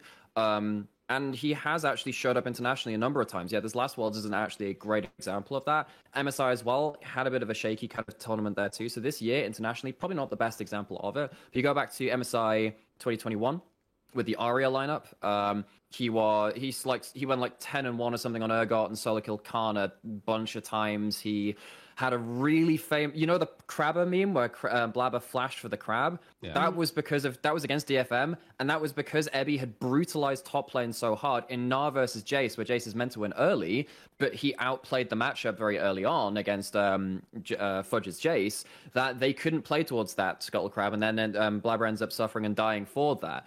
Ebby is the kind of player where he is now one of the most experienced top laners in the world. He started playing in 2014, same year as Jankos. I actually believe that Heretics have the most um like legacy veteran top side in the world between top jungle. Like they both started playing at um, in 2014. I don't think anyone else can boast any more like years played between them more than that. I think that what that's led to is Ebby's understanding of lanes, which he plays a lot, particularly with Gnar matchups. He is an incredibly uh, long-term Gnar Renekton player. In fact, to the point where he's so good at those champions, the entirety of the LJL followed suits. We are an L- we are a Gnar Renekton region because Ebby is so good at it. Everyone else has to learn those champions to the level he well to the level to at least kind of survive him at that point. But even beyond that, um, around about 2020 onwards, whereas back then he was very much like the Gnar Renekton set like three four trick. He played like Sion as well. Uh, not Sion. He played like Mordekaiser as well. He only played like four champions back then. Nowadays he plays absolutely everything. He plays an awful lot of AP champions. He played like the Lilia top, which I'm sure that was like his revival game at Worlds. He had a lot of shit games on the Kennen. Then he played stuff like the Lilia, and he had like one really good Gnar into Aatrox game in the EG game they won as well which is against Peter Dunn, who is rumored to come in as head uh, head coach. So that was what tipped me off actually when I heard about the Peter Dunn rumor, kind of going to Heretics. I'm like, wonder if he's scouted Ebby before. We'll see what happens with that. So I have a prophetic tweet somewhere from a month or two ago, and I was like, wonder if this happens. Uh, timestamps check out. But um, yeah, he had some really good games where like his individual understanding of matchups is amongst the best in the world. Kelsey Moser actually talked very highly of him on that level and rated him, you know, like top, Top four 10 EU. globally in the world, or something like that. Yeah, uh, something like that in terms of lane understanding worldwide. And um, and yeah, he's got a really good AP champion pool. And this guy just knows how to win. He's a very dedicated learner at the same time. DFM are a team which are very famous for going into scrim blocks and being very, very dedicated about the way that they learn. I think that's going to be key to Heretics. So we'll talk about in the overall later, but we'll stick to Evie for now. Um, and yeah, this guy has just been a consistent overperformer. This guy has a real, real high ceiling to him. He is by far the greatest Japanese player ever. Maybe someone like Yutapon comes close, but for me, Ebby's won 10 out of the last 12 splits, like I said. And he's pretty much been the AU MVP every single one of those. Even in the ones which he lost, it was like, yeah, this guy's still excellent. Um, so that's what he's bringing to EU. Now, if he, you know, obviously if the rumor proves true, but like if he does come over, yeah, he is a second language English speech, uh, speaker. Yeah, he's going to be in a major region. you got to transfer all of these things against a lower stock of um, of top lane pool into a major region. But if there was any player to do it from the LJL, it was going to be this guy. And I'm personally incredibly excited if this does work out. So that thing that was most interesting about him, and the reason I said he has like an interesting pool, is because I was actually most most impressed with his Camille of anything when I watched that. I'm pretty sure it was his Camille, and with the way the meta's going, I actually think there's going to be a really interesting space. Wait, you're not thinking of uh, like Kiaya or um, the Saigon Buffalo top laner, are you? Because they played more Camille than Ebby did. It might have been one of the Vietnamese ones because they played a lot of Camille. I'm trying to remember. Um, might have played one game of it. I'm trying to remember at Worlds, but uh, yeah. No, no, uh, these were like I went and grabbed like years Right. of like VODs. Like I, I, I was interested Sure, in like, watching like a. He was also a famous champ. Tahm Kench top player in season seven as Yeah, well. I- that was really Yeah, fun. I, I, I saw that. But like I, Yeah, when yeah. I was watching Cam- a lot of these like Camille games, I, I was like, first of all, it's like it was a lot better than I thought it was going to be. Second of all, it's like I feel like Camille's and Fiora possibly are going to have an interesting space in the meta if we do go like tanks because those are like carries that are resistant to Well, kind of. those matchups and stuff like that. So people who have, have got efficacy and are good at playing them, you know, they get little like pluses He, and. I'm gonna stop you there. He's gonna play Gnar instead, and you're gonna like it. That's that's no, what see, there's, and that's the curse thing. Rich knows what I think of it Yeah. now. Anyway, He's just gonna um, play Gnar. yeah, I know. I can only imagine. But, but, but mate, LEC teams ban Gnar. That's an interesting thing. Yeah. Um. Too stable, Elena. Too stable. Yeah, too stable. Um. Sorry, sorry. If you want to input anything, I was just going to say that's what caught my eye as a little pick out there. So, but let's just con- let's just continue on with the roster then. I mean, how how do you? I mean, for me personally, I this is obviously just very bare bones. I look down it. Jankos speaks for himself. Obviously, Very good. First new lineup in a very long time, so it- Yep. there are question marks there. Ruby, for those who don't know, he was probably the best player on Unicorns who absolutely smashed their region and He's up did there. Exceptional as a player. That Yeah. guy is incredible on his control majors like that. Yeah. and was uh, they had a decent EU EU Masters run as well, considering Prime League is not super competitive when it comes to EUM these days. Um, Jack Spectra, the one player who the thing with Jack, and I've said this honestly for years now at this point, is I think he's going to become the victim of people overhyping him, and that's not his fault. I think he is good and he is LEC level. Bear in mind there are a lot of LEC level AD carries in Europe, so that doesn't necessarily surplus. mean you know he's a lock in for top ten or whatever. He is a good Why do you player. think they're all role swapping to support? yeah, true. Not Actually, bad. yeah. Uh, but yeah, uh, I think he's good. I would not be surprised if he puts in a performance where you're like, yeah, this guy has had a very good rookie split. but I think he has been overhyped into oblivion. I do think, me personally, I think Exakick, even in the final that they lost, he was clearly just a better player than Jackspektra Oh, I'm not me. sure I'd agree with that one. I think they were competitive with each other. They, oh, that's the Uh, thing. That's the thing. yeah. I wouldn't say I, it's. I'm not trying to make a narrative like he bodied Jackspektra or something, but I think Yeah. when you look at the fundamentals of how they laned and the how they min Yeah, there was a lot of 2v2 madness there. Yeah. Especially when the Exakick Aphelios games, obviously he's very good at that champion. Yeah, I, I, I, I would have said if you looked, if you basically, if all things are equal, you had no context on either, and you watched that series, even though LDLC lost, um, I my I came away, I would have come away being like, okay, that guy's better though. Um, I thought my- Exakick was better. yeah, I think, Just and as I, That- thought, that- I, I, I thought Jackspektra had a really good series, actually. That's Yeah, fine. he did. I thought he played well. It was kind of like you know what it reminded me of. It reminded me of I'll I'll forget I'll get this wrong maybe. It was either the Neon versus Upset series or was it the Patrik versus Upset series where they Oh, both it'll had, be the Patrik. Oh, Oh, yeah. yeah. the Excel Fnatic won the five game with yeah, Patrik. where both players were awesome, but Patrik was better. Like he was better. Yeah. He was on the losing team. yeah, but he he's was also just getting better. four of his ADCs banned. Yeah, true. So they, they- those those two those two were also probably like the best players during that series. It just so yeah. happened they were yes. facing off in the yeah, same game. upset was that's the thing. Upset was really good, and that's how I felt about Jack in that series. And again, I think Jack will be decent. I just think he has been too overhyped to the point where the people who really have his back have him being like a top three kind of AD No. carry, and I do not see that happening at all.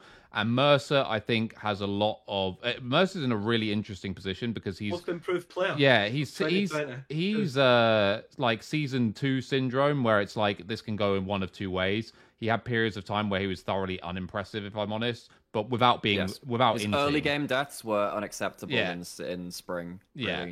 And then he's had periods where he's been good without being spectacular, and it's like, which direction are you going to go in now? So I think Jack is a good enough player that we can't blame him on having a bad ADC. It's like, no, Jack's good. Like, what can you do?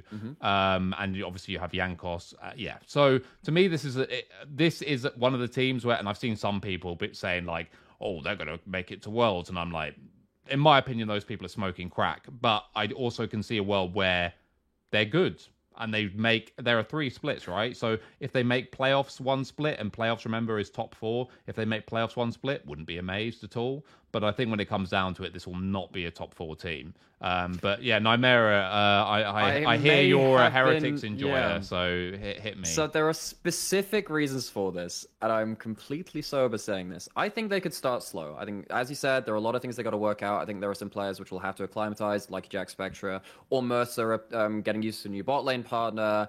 Ruby is a player which was situationally incredible in ERLs, but then also got bodied a couple of times too. Maybe some issues there.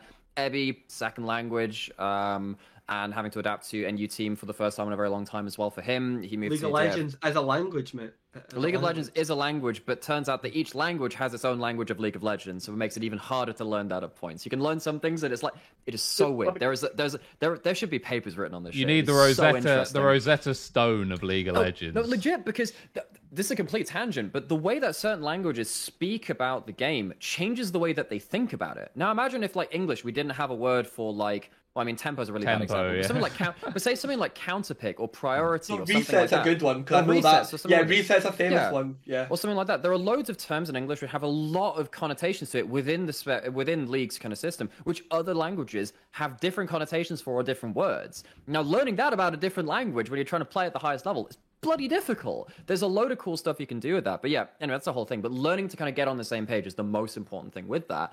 Um, but I do think when you have potentially Peter Dunn coming in as head coach, incredible at setting up players, integrating them into a team. You've got Ebby, as we said, very dedicated practicer. Actually, in some ways, very similar archetype to someone like Impact in that regard, where he is very intelligent about the game, has incredible versatility, and will play what his team needs him. He can do absolutely everything. Um, you know, he's a great on player, great carry player, great whatever player. He'll do anything you want him to. Uh, and then you also have Jackspektra. He coaches Challenger rated carries on his stream. I'd really suggest anyone who's watching this go watch Jackspektra's streams, particularly when he's coaching other AD carries. He's very eloquent and he speaks very um, intelligently about the game. And you also have Mersa, intelligent who's a player which Yeah, Is this, and a, you've is also- this a unicorn? Is this a unicorn? I'll, I, I I'll think genuine- Jack, Jackspektra, one particularly in regards to players which I have been on interviews with in, in broadcast as well. Jackspektra is probably the most well-spoken player about the game which I can remember from this year. This guy is Okay. incredibly high level about the way that he talks about the game, and what this all culminates into as well. Even when you have got players like Mersa, who has improved a lot over the last year, I think the commitment to improvement in this team is really up there. I think that if you do have another Peter Dunn special where you have a team which has got a great practice environment, a great development environment, I think they'll start slow, maybe even miss out on, pl- on like the GSL in the first split or something if they really struggle to get it together. I think this could be a world's caliber roster by the end of the year because of all of these pieces of learning and understanding and the amount of versatility and experience. You have four champions from this year of various regions and then also Mersa, but you have like four champions like to go from all this with uh, sorry so fast sounds like i'm dumping on him so hard Oh, got no, Evie, no 10-time LJL champion Jankos MVP There's a lot of Europe. winning You got Ru- you got Ruby who's been around like he's been in LPL he's been in PCS at some point he's the- just won the- the Prime League Warriors Ruby was in.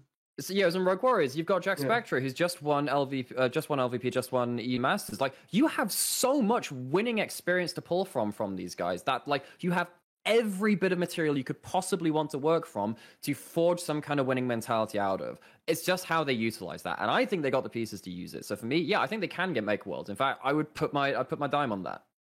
If I was to put, if I, here's my last thing on it. So I don't know three of the players that well. Nymaera is way more informed than me, so I wouldn't like die on this hill. But this team will be the best bad team. There you go. I will die on this hill. You're gonna find me with like it's gonna be like in some heroic no, no, just, I holding just the standard. They will be like what I was talking about Astralis like being, but they will like be it much much earlier, and then they'll just be like, I think on average just a bad team. I a like six, I like seven. that as a summation. Best bad team. I can I can. That's where I kind of have them. But good enough or have enough upside, as I said, that I would not be surprised if they make a final But four. I could be massively wrong on that because I, I I'm not deep dived like three of the players. So. No, sure. I, I think think that is fair either way. Okay, By the way, I've had my soapbox. one one thing that really annoys me, right? This is purely a personal thing. It's it's something that I always like.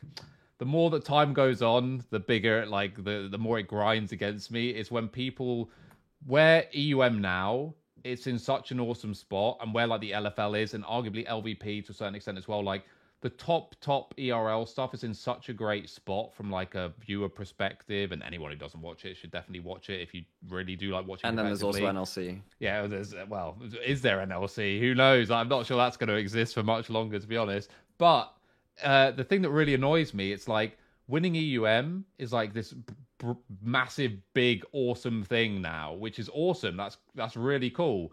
But back in my day, right, when it was Challenger Series, all the top rosters were stacked to the absolute nines, like because there were no regional leagues. Like, yeah, sure, there were fewer players overall, but all Yeah, of the all teams would be conglomerate. they'd be considered like top five LEC teams. Well, They're just what, all what was the it. what was the HTK roster that qualified? Like Odo, Although for Febiven. Vivian, uh, Hjarnan, uh, yeah. I mean, Thing. and then you have like the the this won't mean to much uh, newer viewers, but the NIP team was absolutely stacked. Oh, was You that the Alex Siege? Koo- uh, Alex Ich, Koo, who was Yeah. a monster beforehand when he was Yeah, on like yeah. Cloud Nine Eclipse and so on. Cabochard top lane, Mithy and Freeze bot lane. Like these were the kind of rosters that you had to play against to win the equivalent of EU Masters back then. And we won two of those fuckers, and no one cares. So that really annoys me because it's like you have no idea. Like we look at LDLC now, right, and we're like, how good is LDLC? Like, look at them in every position. They've got great. Fuck off. That LDLC team is a pile of shit compared to the gauntlet of teams we had to get through. So that's my World's mini. smallest violin, right? Yeah, World's yeah. smallest violin, baby. Ah, no one cares about those old achievements, but whatever. They're on Leaguepedia, so they'll live for as long as that website's still up, which might not be that long now that River's fucked off. So who knows? Anyway, moving on to our next team, which in alphabetical order I believe should be Koi, which is actually the team. So I told a lie earlier, didn't I? Because I said I think the fewest team uh, changes team made were two, maybe three. Koi has made only one change. I would say, from a completely unbiased perspective, a very controversial change because they have actually ditched the king, the real king, the true king of Weakside, Mr. Odoamne, and replaced him with Szygenda, which some fans may not have super fond memories of because they know him only from being given a pretty tough job to do on a very dysfunctional Vitality team for the short stint that him and Mr. SLT uh, shared in LEC. Oh, SLT, that's a name. Yeah, yeah that is a name. So, for those who don't know, both players went back to the ERLs. Szygenda has performed very well uh, for a top laner. You can make a case that he was the best uh, top lane uh, ERL In fact, player. I would make that case. I am a believer in this Szygenda hype train. So Szygenda is a good player. Uh, he also has, I would say, I would say the community opinion, although I would dispute this, is that he can play more uh, carry style champions than Odo. I think that's complete mythos, but that is at least you know he can play those champions. I would say. Um, so yeah, that is the only change on this team. Then of course you have Malrang, Larssen, Comp, and Trymbi who won the LEC and got top eight at Worlds this year. So. Uh, Keire, what do you think? I guess we'll keep it fairly short on this one. We all Yeah. know. Uh, so, what do you think of the the top lane change and the ramifications of that for this roster? So like general downgrade, but it won't actually affect the team that much. He'll probably still be one of the favourites just because of the strengths of Larssen and the bot lane staying around. Again, as I was saying, you can always play around bot lane. The you know, I mean the synergies, yada yada yada. I've been over them now. You keep the bot lane the same, it gives you a consistent path to play. Can Szygenda make the jump? He's somewhat made the jump before in the past. He went to five games against a really good Fnatic. They almost won. Like we've seen him play against like good players. Like, Adam was on that Fnatic team, wasn't it? Yeah, he was up against Adam in that uh, uh, team. They were both rookies. Uh, it was like a great match, and he was like island fucking gaming at times. The interesting thing is, I actually think Rogue had like the easiest off season ever, which was to get a Aloya on the team, and then he would have probably had one of the best European rosters like ever. Yeah. But they fucked it. Um, whoever the Rogue GM is, go suck a dick. Um, so that's it. It's all over now. We have now got Malrang, Larssen, Trymbi, Comp running it back again with Szygenda, which is like 18% worse than fucking Odo's, uh, the Odo lineup. I think Malrang, if Szygenda does struggle to make that leap, is going to have a reality check where he actually has to fix, constantly fix a, a certain wave state all the time. Larssen, I trust to continue to be Larssen. He's one of probably the most consistent players of his like period and generation. If Szygenda starts fucking up um, top lane setups, top lane matchups, and Malrang's having to fix these, or gank, or move top, or skirmish around these these losing sides, then the, that concept where I talked about where it's easy to play around bot lane because like you've kept the same bot lane around, that starts getting really bad as well because you're constantly being pulled away to fix another person's lane, uh, uh, lane setup and lane matchup. Will this happen? This is all just theoretical. I don't know. Szygenda can be a good player. I just don't think he's anywhere near on the level of Odo. I think it was, depending on what happened during the off season, it was, it was like very short sighted to let him go. I even think running just running back that roster would have been good as well. So there's lots of options there. Malrang's one last thing. Obviously, jungle camp's dying. Ten seconds Oh, after you yeah. leave the Yeah. Malrang massive buff for Malrang. You know the game will actually farm for him at this point. Mhm. And I even seen that he replied to the tweet um, with it in it, and so he, he uh, Malrang lives up to the ad- adage, "Know thyself." At least he knows that he is a lunatic. So But, yeah, uh, that's something to watch. what what the one thing I would just add before I uh, send it over to uh, Mr. Nymaera is that I think one thing that was really overlooked with the changing out Odo is it's not really about top lane, particularly in an isolated lane. Like yes, Odo is probably the greatest or the best, sorry, Western top laner at the moment. I think most people would say, but Odo Wonder. is not playing. I mean, I wonder. No, I said the Wonder's best, what- not the greatest, the best. Oh, sorry. Oh, yeah, you- you're one of those. Anyway, yeah, yeah. Yeah, right now, yeah. He's right best. now, Yeah, right the now. I'm not saying Okay. Odo's better than 2019 Wonder. I'm saying right No, now. no, no. I, I get what you. I get you. I get Because you. the last time I saw Odo play Wonder, Settle Wonder, down, children. Wonder looked like the No, worst no. top laner in Europe. Um, Yeah, but yeah, so uh, yeah, so it's not really so much about top lane.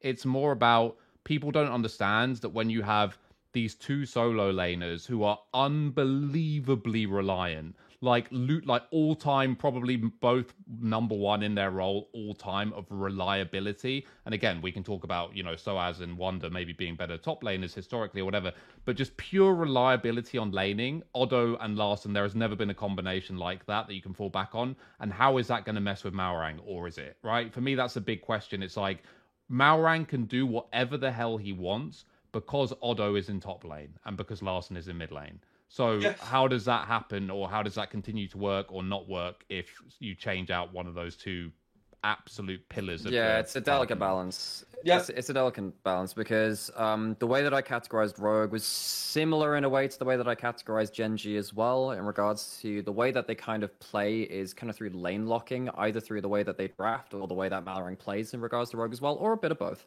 where you are playing a style where, like, Malrang, the analogy I use is like he draws the Eye of Sauron away from his lanes. He's just doing something crazy, just somewhere. You're not really sure if it makes sense, but it does mean he's not messing with mid lane and top lane, top lane who are going to scale up into relevance and then become, get their own lane leads, and they're very good at playing through their lane leads, particularly Larssen, as Keire was saying earlier. Um, but yeah, Szygenda, like I think he's the best ERL top lane. Um, he plays an awful lot of carries comparative to someone Yeah. like Odoamne did in terms of he was a big. He's a really good Akali player, particularly in top lane. You know, very good Gwen, um, amongst other champions too. So if you want to have the ability to switch things up and go towards top side, and we've mentioned that kind of versatility being um, a big bonus to some of the other teams that we've talked about already, you have that in Szygenda but I'm wondering at an LEC top LEC level, which you know Rogue was at. You know they won the whole damn thing. They were in finals and then first. Um, you know, can Szygenda fill that role to the very top of European standards? I don't think so. That's why you know. While I'm still pretty high on this team, I think that you know keeping the four man unit on the bot side and jungle together, I think that is very much positive. Keep that together, awesome.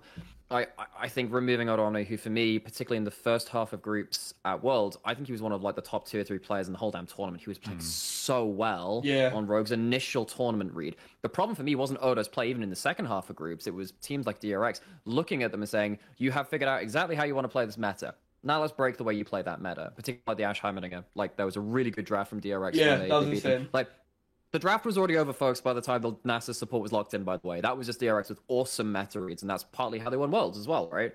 Um, I don't think that was taking away from how good of a player Odoamne was in particular on stuff like the Maokai, even when he was losing lane against Ornn, which is a losing tank versus tank matchup. Um, I don't think that Szygenda can be, you know, a top two, three player in the world, especially not like slotting into this roster, which Odo actually on his day could have been at that Worlds. He was an absolutely absurd run of form. So I still think they are going to be top half of the table, top four, maybe even top three. Um, I don't think they're going to capture the same magic which saw them through to a title. I don't think that makes them a bad team. I'm sure they can grow as well, but we'll see how much that lesser stability in that top side works and actually whether Malrang or someone like that can actually retain his magical form as well. Um, because you know there's an awful lot of versatile um, instability in what he does. It kind of works for the team because it allows stability to happen in the rest of the map. But he's got to be playing well, and if that doesn't last through the whole year and he doesn't have like a resurgence of what he did in this year, like don't expect Koi to be winning another title. I don't think. Yeah. Uh, right. So speaking of the world not necessarily thinking that top lane is Europe's best position, we move on to Mad, who are one of three teams who have decided to import their top laner. This Um, is really interesting. This conversation. so Mad have got Chasy in the top lane, who, for those of you who don't know, again, unfortunately, I did, and well, Nymaera did as well. I had to watch every NLC game because I had clients in NLC, so I know all about X7 Chasy. Uh, Elyoya in the jungle, Nisqy stays as well in mid lane, uh, and then Carzzy interestingly, comes back to Mad Lions. To me, this is just a case of fuck. We used to be really insane at macro and team fighting. Uh, let's bring back someone who was on that team when we used to be good. Uh, and then Hylissang, which again, it's like this. This is like.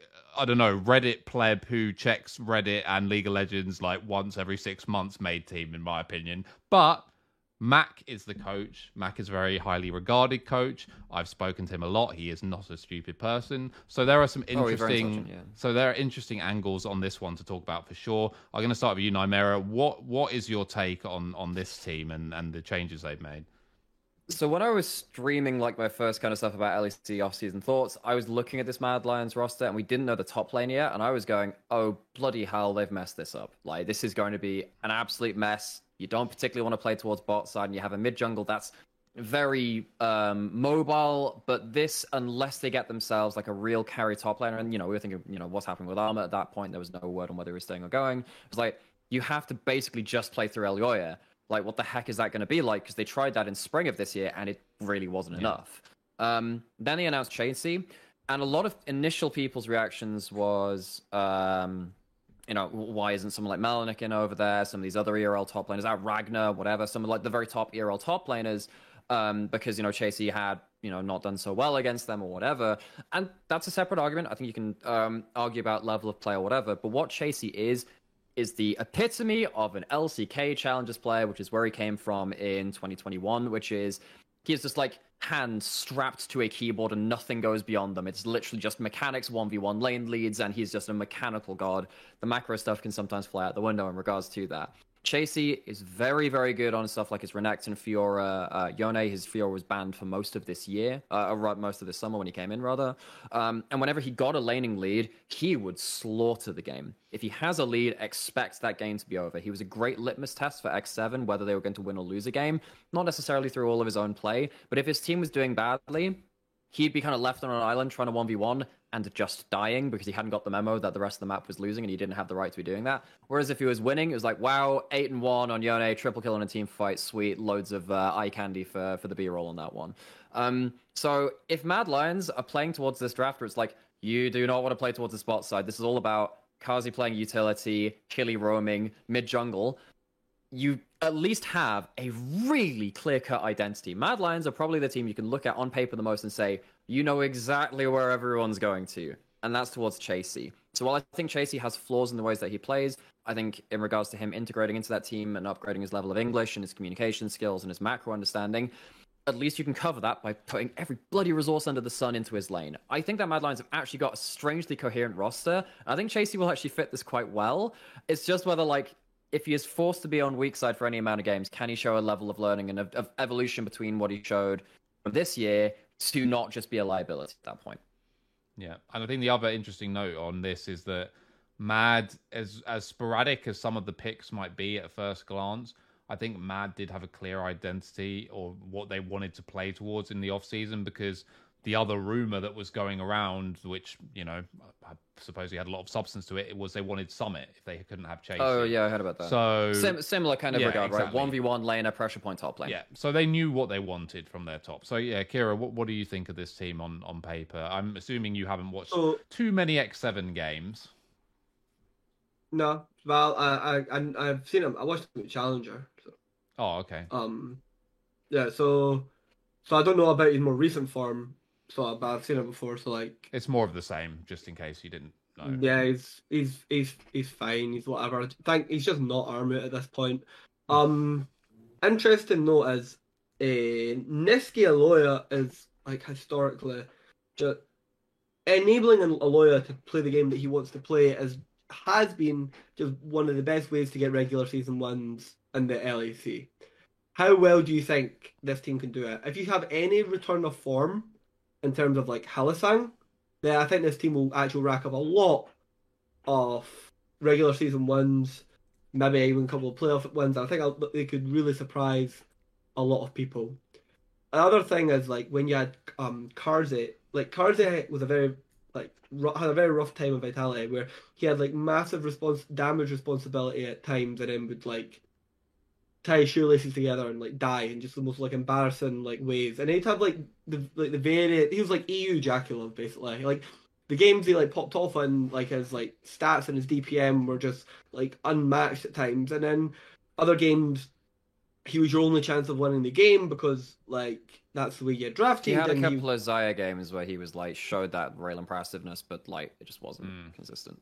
So the thing, uh, the thing here is, is I think maybe with Chasy, and and generally with Elyoya, the team fighting burden on Carzzy might not be always as high, and you might not always be as reliable reliant on him to win games. But the role that he plays ADC is always you're always going to somewhat need it. So it's hard to say. I think just because Nisqy uh, Elyoya understand each other so well, that power duo, even though I don't think like at highly of like Nisqy as like in terms of the broad level of like, international play and his like skill uh, and his skills. I think his skill set is amazing, amazing. Sorry for Mad Lions and what he for enables this with Elyoya. specific roster, Yeah. it is. Yeah. But like this draft would be it, Chasy is like the king, oddly the kingmaker for this particular team, where it's like you needed a pressure point carry top planer. This guy is very much of that archetype. And he plays. Um, that's the thing is he plays Fiora and he plays like uh, Gwen. He plays the tank killers. That's my point. So if we, no matter where we end up, and if we end up in this extreme idolized like tank jungle tank top meta, you have a player who has What's going to be really funny is you think the meta's going to end up like this, and then we're going to have players like Chasy, yeah Ebby, Yeah. Mhm. Adam, Broken Blade. Vayne- We're just going to be just like, fucking Vayne Haha, Cobb." you are going to play your tanks. Let me lock in this, and we're actually just going to have a carry matchup all over again. Yeah. They be might really not. strange. It, it will be interesting if they just don't. I would actually be all for yeah, that. the, the ser- the, the- the a fuck. regional top lane meta is going to be incredibly important to track Yeah. because of the new players we've got coming in. I actually think there's a lot of like stability here, but it's dependent on Hylissang's form because I don't Yeah. think any team would be able to find levels of consistency that like Fnatic did if Cali continues to play like that. Yeah, I mean, I would, I would honestly say the opposite. I would say there's insane amounts of instability in this team. If if I'm if I'm reading it, like to me, this team being not terrible solely relies on Hylissang being decent again. If he's decent again, then I think they're. I'm not quite sure what the ceiling is, but I don't. I still don't think it's that high. Me personally, I've never been a Carzzy believer. I was one of the. I felt Ah, at I least like I was him one of the solo voices screaming from the rooftops, even when Mad were winning back to back splits. Like, this guy is bad, by the way. He's actually He's bad. big. He's dying all the time. The only reasons the other team have a chance is because he's inting. And the player you saw inting every now and Vitality, he was still the same player. He was just, it was exacerbated by having weaker teammates or Vitality in general being run worse, like as a team from players, coaches, whatever but it's the same guy. I still don't trust him. I trust him even less when Humanoid's not his mid laner, or sort of into what Nymaera said in a different context, sort of uh, grabbing the Eye of Sauron to him and Elyoya all the time and not thinking much about Carzzy. Now with Nisqy, Nisqy is not a sort of high consistent damage every team fight style mid laner. He is I am excellent at skirmishing only, uh, early roaming, impacting side lanes He's- and so on. Yeah, he's got a lot of hallmarks to be something like the EU Zhao Who actually. EU regard, Doinby, like- EU Zhao. yeah, who- something but, like that. Whereas like at the first 15 minutes of the game, he is he will brutalize the map because the way that he Yes. plays lanes in his Mm-hmm. champion pool and the way he plays. He's not. Whereas Zhao, the thing about Zhao is that he does that, and he's also excellent in late game team fights Yeah, too. That's Yeah. not something that we've got in like the Nisqy all the time consistently, but that's the kind of archetypal play. But he, the thing is, is so the coach is still Mac. Eh? I'm not losing Yes, my mind. yes, yes. Right, Mac, Well, Aloy, and supposedly. Netskin will, yeah, will know how to play the game, and they and they will and ho- and they and my envision of it is they will. Elyoya is the only person I have not seen break to like what the other people like. As in, like Elyoya had Reeker, and no matter that Reeker did not understand concepts. And this made the team worse, by the way. Like Elyoya actively made the team worse by doing this. But he no, I not agree. Actually, he was very stubborn about his play style. Yes, he would not because it's tech. Elyoya was technically correct, but because Reekers did not understand the situation, the team was worse off because of the decisions that Yes. lawyer was making. Makes And he's the only player that the, the surrounding cast changes around him. He does not change. He will continue to do the same things over and over. And it's not even like the same things as in, in terms of like, oh, other teams can like see it and like read it. I'm saying it's just good jungle. What I think of as good jungling fundamentals. Like he had a is winners- vision. He had a vision of the game. If his team doesn't subscribe to it, he is not Yes. changing his mind. for Yes, what we've seen. yes, yes. The one time we saw this was end of spring, where he picked up a couple of poppy games, and that was actually when Mad Lions did really well with the Rika Light Brian. We'll not, we'll not get into that. We'll not get into that too Yeah. much. Yeah, no, yeah, I think that'd I- be my view. Yeah, no, I think this team is really interesting because so many different things could happen. It could be some really random situation where yeah, Chasey just becomes a really good carry top laner, and then suddenly yeah, or there could be communication issues. Uh, Keep in mind when he played on X Seven, he had another Korean with him, which could possibly have impacted Tempt, yeah. his ability to communicate and get his thoughts to the team or what have you. So interesting. Personally, I don't have high hopes for Mad Lions, but I also wouldn't be amazed if they made like two out of three playoffs. I wouldn't be amazed. They'll make every GSL, I think, unless Hylissang is that bad. Yeah, much. But if he a really interesting. We have a really interesting trifecta of teams between like this Mad Lions, Heretics, which we Yes. talked about, and Vitality, which all have the same situation of like how are they integrating a new play style and new players with second languages into their team, and like we can really kind of benchmark the way their coaching staffs are mm-hmm. working out because a lot of this stuff too in the team This- environment. yeah. It's There's gonna a lot be of proof really fun to watch. This Yeah, like I good, yeah. I think that before summer and this split are the two most fun splits in the terms of like all the way down the table, there's such huge question marks, and low, Yeah. every team has high upside yeah. and low like low floors as well. Um, so speaking of which, let's move on to our next team, which is SK, who actually have some really solid pieces on paper, and maybe I would only say sort of one really questionable piece, which for me is Doss. Although Exakick and Doss, for people who don't know, did play together on LDLC, so they have that uh, inbuilt synergy, you would hope. Uh, Markoon obviously came over from Excel. He's their jungler. Irrelevant is the top laner. For some people, he should have been rookie of the split. And Sertuss, who to me was kind of meh, but he wasn't a disaster. Like better than Nuclearint, but not really pushing uh, some of the really good mid laners uh, in that sense for me. So, Nymaera, what do you think about uh, this team? Uh, how how do you like the construction of SK Gaming? Markoon is going to have to grow into the weirdest leader archetype in his second year, com- like comparative to so many other people in their careers. I think that SK, well, I actually I like all of the individual players. I think on an individual level, there's a lot to work with. Even someone like Sertuss, I was actually pretty high on him compared to the community. I think that actually for a rookie mid lane a year, he actually did actually slightly above average comparative to a lot of people would expect. I think you know he had a couple of really good Orianna and Akali games and blah blah blah.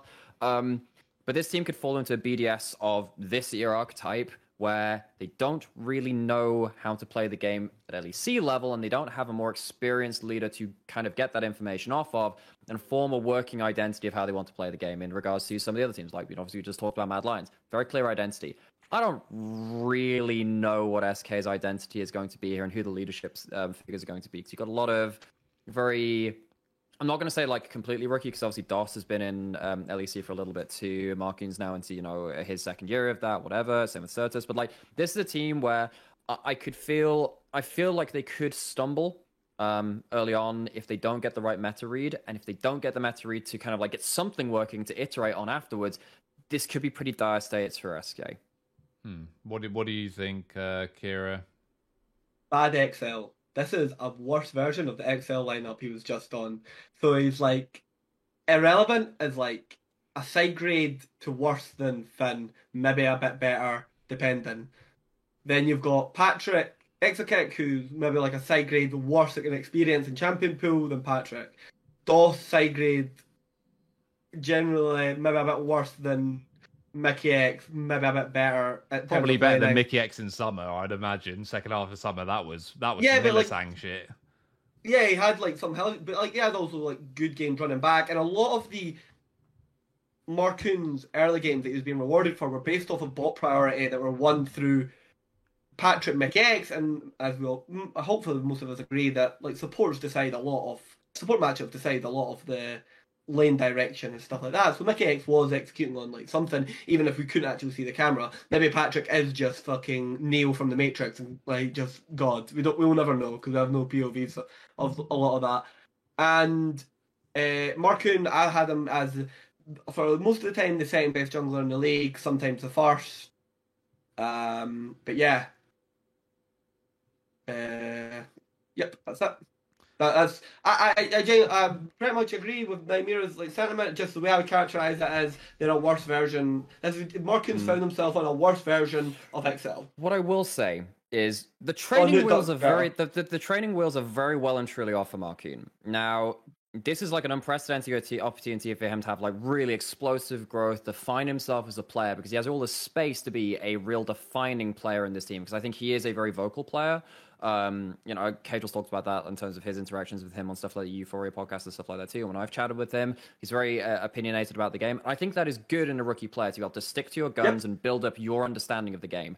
You don't have any time to keep building that understanding now, though. You need to really just start communicating that to your teammate and say, this is how we're playing the game, because you have to be the one to do that on this team, I feel like. Now, you are keeping together a strong bot lane of Exakick and Doss. Um, obviously, I, I kind of feel like you've missed a trick in keeping Treatz in there, because he is someone that would bring in a bit more of that experience, but you've kept together that LDLC bot lane. They were very experienced and very successful within that, within the LFL, and they were I would say probably the most feared bot lane 2v2 on an ERL level. Obviously, they didn't win again either of the summer or uh, either of the EU Masters titles, but I, I do feel like this bot lane is one that's good to keep together. It's just like I don't think that is going to be enough of a PowerPoint against like LEC level bot lanes to kind of be the LDLC win condition to be like, okay, we can very much just pile drive through an Aphelios through Exakick. Yeah. So, moving on to Vitality, uh, another interesting team uh, with some interesting decision making and another import top laner. So, they have Photon, who was on the T1 Academy roster uh, last split. They have Bo, the Chinese match fixer uh, slash jungler, who is not played yet, but was obviously on the roster, kind of technically, uh, whatever, under contract at least with uh, Vitality last split as well. Uh, Perkz remains, and then we have a bot lane of Neon and Kaiser. Neon, of course, was a free agent, and Kaiser was uh, bought out from Mad Lions.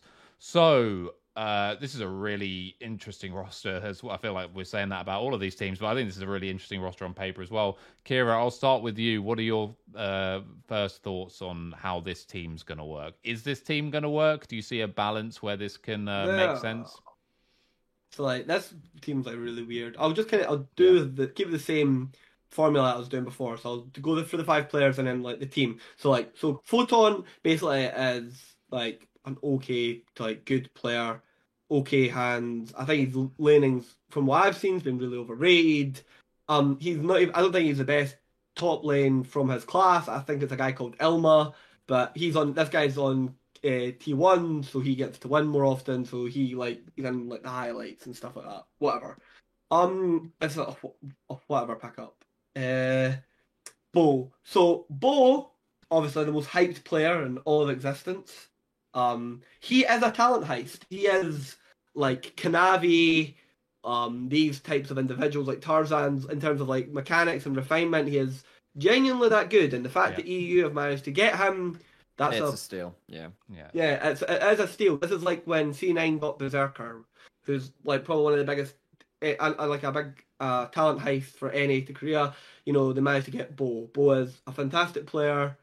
Uh, here's the the thing: we've got Perkz. I think Perkz has like a really, really, really rough. I think the entire narrative around Perkz is like completely changed. So Perkz used to actually be like a good laner and like a carry like player. Like the whole like um what was Forg1ven's catchphrase about laning again? By far. Be- yeah. No, no, not by far. It was like um. Anyway, that became like Perkz's like catchphrase like later on, and then he went to like NA was bad, came back was a bit worse. He still like has understanding around like map movements. Um, uh, with leads, he was still like pretty good, but getting those leads was way less consistent. And he also understood like numbers advantage around like mid lane when he started to pull um Labrov and I can't even remember his jungler's name. Um, Haru. to mi- Haru when he started pulling them mid in three mans and two man groups um, to pick off people in river and jungle, uh, Vitality had a stride that they looked a lot better. Um, I would generally say, just as a note, Photon is a downgrade from Alphari.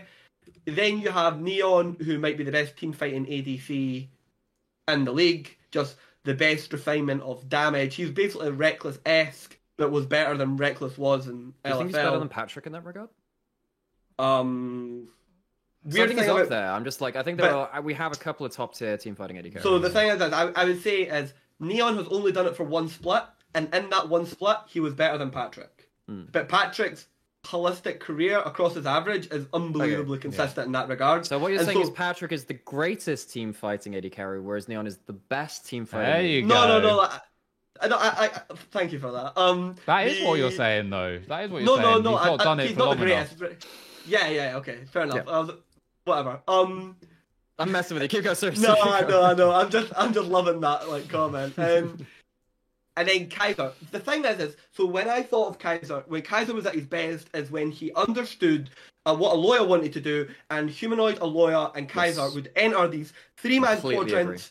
Uh, they done it against Damwon, and Damwon actually didn't really know how to respond to it, and that's how they were able to beat and get games off of Damwon, right? If Kaiser finds that with Bo and Perkz here, this team's insanely dangerous. As in, like, I might be going out on a limb here, they could win the full thing on that principle alone. But as if the if that principle's viable, because farming enemy camps is harder now, Mm. and do they know what I think is the, the would be the best way for them to play? That's like the balancing act. And then how consistent can Photon be on the on a isolated top matchup? And I do mean possibly isolated, as in like Bo's like a civilization character that's not even fucking done husbandry. Like he's top lane's a foreign concept to this guy sometimes. Yeah, no, into different. Yeah. Yeah, I think from my side, as I said, like I never watch solo queue. Like I just don't care enough to watch it. There's not enough time in the day. Like I I watch fucking NLC. Like you think I have time to watch solo queue? But the one exception I made, and I, it took a while because I was like, nah, but really, do I have to? Uh, was to watch Bo because there was enough people whose opinions I respected were saying like, you do not understand. It's different, and I was like, fine, fuck it. I'll watch it.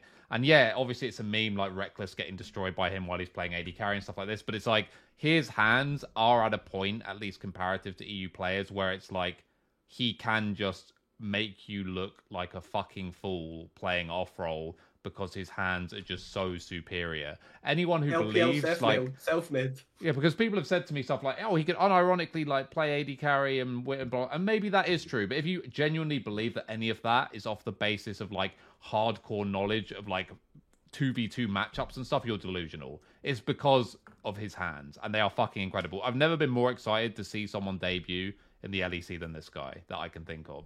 So that for me is like the most awesome thing about this team. Photon, I'd be lying if I said I knew much about him, so I just don't really have that much. I chatted a bit to Chronicler about him because obviously he's like the Challengers career guy. He says, you know, you know, Photon is definitely good. He was actually playing today. I mean, as of recording this, um, in the whatever mixed academy league between China, China and Korea, LPL. Japan is yeah, China and LPL. Oh my god. yeah, yeah, Um, like like like the East Asian esports competition thing or whatever it is. It's run by Casper, I'm pretty sure. But like, um, but yeah, anyway, and he was like playing action and just you know like they didn't win the game, but he was like eight and one or something, and just like getting crazy mechanical plays because he, you know, he, mechanically Photon's got good hands too. But the thing for me is like Vitality had good hands this year too on paper Yeah, true. and they could not make it work. Once again, you're dealing with this trifecta of teams which are trying to. This is like the third of the tri- teams between Heretics, Mad Lions with with Chasy, and then obviously now Vitality with players which are in very difficult roles in a macro competitive sense in terms of if you're a top laner that doesn't understand what the hell's going on the map I don't care how good your hands are, you're just gonna have a bad game. We've seen this for, we've seen this since time immemorial. We saw this like heck, even one of the first imports to the Western scene that we had was what's his name on CLG, Seraph or whatever. yeah, Seraph. He was like Oh was so hyped and it was like and he was like, no, actually, he wasn't connected with the team, and he struggled for many years. And we've seen that with many players until they were properly integrated. For me, mm-hmm. Vitality mu- this year, much as the last year too, is more about how the hell do they get these players to work together rather than actually the individual players being good. Because I think actually, looking at it, just going through the rosters again, I think Vitality probably have the s- most skilled individual players on paper than any team in the LEC. Like the actual highest level of these players is absolutely ridiculous. Um, when you've got Yeah, like, it's, pre- it's, Pe- pretty, it's yeah, pretty good. At peak, at It's peak, top it's, it's definitely up there, right? T- top top three up there, but like that's one of their strengths, right? Um, but when you look at the vitality of this year, their jungle support and actually jungle support top in some ways too, synergy was garbage. Yeah, like, I didn't a tele- exist. I, it was like um, one of my first telestrator segments I did when I came into LEC was literally just like, look, Vitality have seen ward bot, uh, like ward and enemy raptors see the enemy jungler going top. They know that support's out of lane, they've watered that out too. They know that jungle support is coming top lane, and they still fight a top jungle and they're uh, a 2v3 because the support turns up and they lose. They have full information of plays happening, and they still bungle it. Like, if that kind of understanding is not sorted, even with roster changes or whatever, like you I don't care what players you've got, competitive games cannot allow that to happen. Yeah. So while I think that out of like you know the three teams with the integration stuff, I think they have the highest level of individual skill between the three teams we For talked about with the import top laners or whatever. I think that integration is incre- has been shown to be a problem here before, and if Vitality on the back end in terms of their coaching staff or whatever happens off the riff cannot support that, I don't care how good the, these players are. You're probably just going to end up being again a playoffs contender. Actually, you're not going to be a top table team if you can't get them to work together. I have high hopes for this year, but that's still just the the, the sword of Damocles hanging on a string. If that thing just doesn't work out, I don't care how good the individual players are. And this is not going to be a good. the team. really interesting part is Elyoya is going to have a like a, a contestant for how he plays the map because Yeah. arguably, right, Bo, if you like overlap one to one, does it better. And so now, as a Elyoya, his strengths that he brings to Mad are they going to be that unique? So like Mad will get like as I talk about the free wins because of their style that's very very consistent, replicable. Mm. What if like when Mad Lions plays against Vitality, Elyoya can re- leverage it because Bo's just a better version version of him. I'm not saying that is the Well, case. or or it could actually be could the other way around, where Bo is trying to play this style and his team doesn't support him doing it. So you have like this real, like, have this really cool like scales to balance in sense of like Yep. actually is Bo just gonna be allowed to do his thing? It tips towards vitality. Actually, does his team allow him to do that? It Yes. tips back towards mad. Now, luckily, Kaiser is probably the best supporter playing jungle support, as you were saying earlier, Mm-hmm. that we've had in the modern era of the LEC. When Mad Lions were winning titles, it was Elyoya and it was Kaiser linking up as a duo with the rest of their team to really just ravage the map. Kaiser now has to do this with a different jungler for the first time in a well ever in the LEC, doesn't right? speak English. Yeah. Yeah, and I'm like, he is he, on paper awesome. He can do this, and as long as it is replicable, replicable in their style, like you were saying that Mad Lions could do before or whatever, on, on that side of things, if Vitality can do that with Haru and Kaiser, this could be a title contending team. But like, there's a lot of moving pieces with a lot of languages to learn first. Yeah, I think you also have the uh, interesting communication angle, which is that Kaiser, to my knowledge, is a bit of a mute, uh, who is then going to be playing with a jungler who doesn't speak English particularly well, I would imagine. Uh, and then you've got Perkz, who's again trying to micromanage the entire game from mid lane with two players who don't speak much English and a support player who doesn't speak very much. So uh, eyes on you, I mean, Neon, because you need I to be a big go as voice far on to this say, team. it, like this It's might be quite the a team. Season. This might be the LEC season where coaching staff differentials are shown the hmm. most. Yeah. When you've got this much, like, because we've had over half the players in the league at least change position or like be replaced by some regard, right? And a lot of integration to happen. Like coaching staffs, this is the one season to pay the most attention to them on paper. Yeah, no, definitely agree So- with that. just just to give a little bit more detail because I can because we didn't focus on them. So like people like highlighted like photons like laning. Okay, now one game is not a career, right? But this is like he didn't even pass the Ornn level six test against Gwen, where you like both turn level six and then Ornn solo kills you. He like failed that test. I think I, uh, I I watched the games with Lyra. I think he failed it three times, right? So like yeah, those or maybe his three worst games that he's like played. Okay, but like when someone says to me someone's got good laning fundamentals and I see that, I'm like, reel that back in, reel that take back right back in. I think there's a lot. I think when someone like Photon, you've got three things at play. You've got the unknown, which kind of fills in all the gaps, and we just kind of make up for ourselves based on the other two aspects. And then you've got the what have your eyes seen, probably some stuff and not a lot. And then you've got the perception that feeds into it of the people who are bigging up the fact that he's on T1 and this kind of stuff. So likely we actually have not particularly amazing reads overall because even our own opinions, although admittedly I've seen like zero of him, so I'm sort of not Well, trying to which is why I'm like trying to really put in like I'm not going to say how it is going to be. I'm saying this is a factor which you need to Yeah. watch. Like because all of hmm. these teams, there's a huge amount of variability with it, but it will probably come down to you know like jungle support for vitality and actually about how all these import top laners are going to learn the communication. Like at least we can give you the right place to look at. Yes. like Yeah, that's as good as we can get here. exactly. And this is why it's going to be so interesting as well because people will hear stuff, of course, as teams start scrimming and so on and, and so forth. And the variance of tier lists you're going to see this off season is going to be mental, absolutely Yes. mental.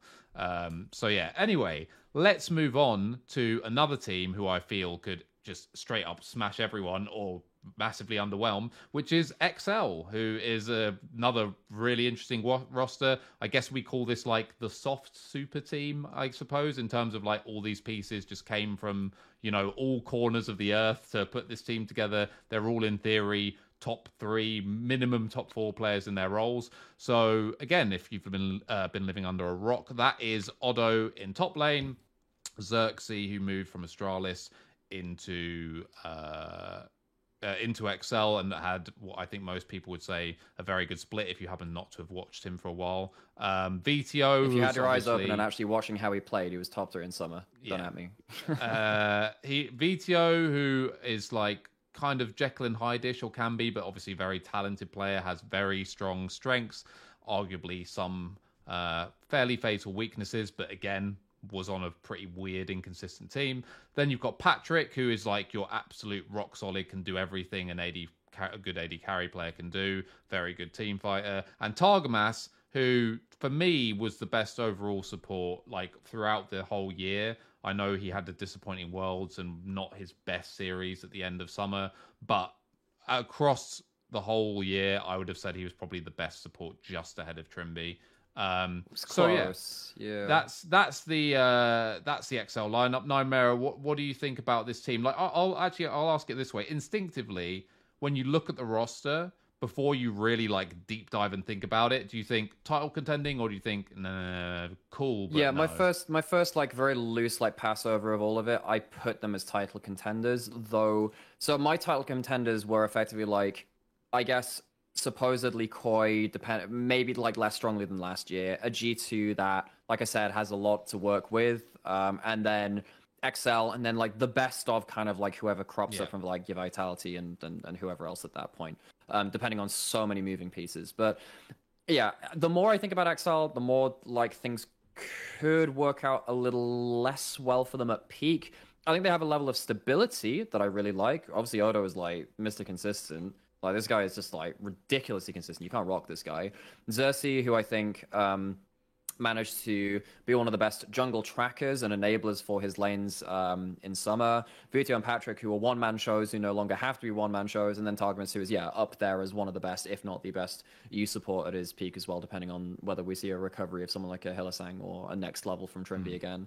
Um, so yeah, I think uh, again, very individually stacked team. I think that they look to be a very stable team that can have strong lanes heading into team fights. I think as an identity that works out well for them. It's kind of like a almost like a better version of what Excel were doing last year in some regards, because I think Vetheo is an upgrade over um, Nukeduck. I think Xerxes is a level up over Markoon. Odo, in regards to the weak side play, level up over Finn. And then Patrik and Targamas, like, comparable to, like, your Patrik Mikyx as well, right? So I think in regards to what Excel did last year, expect, like, a better version this year if they stick to that kind of identity. And yeah, I think they probably should be top four ish, depending Yeah. on how well the other teams do around them. They're probably the most stable of the top yeah, teams. this, this is the thing. I think they have the highest floor of any team other than That's the way to put it. Yeah, i- i- including Rogue, because it would be easy to say like, "Oh, Rogue, uh, go back and remind yourself on some of those series Rogue played before they went on the run. Like they had a pretty low floor. So, uh,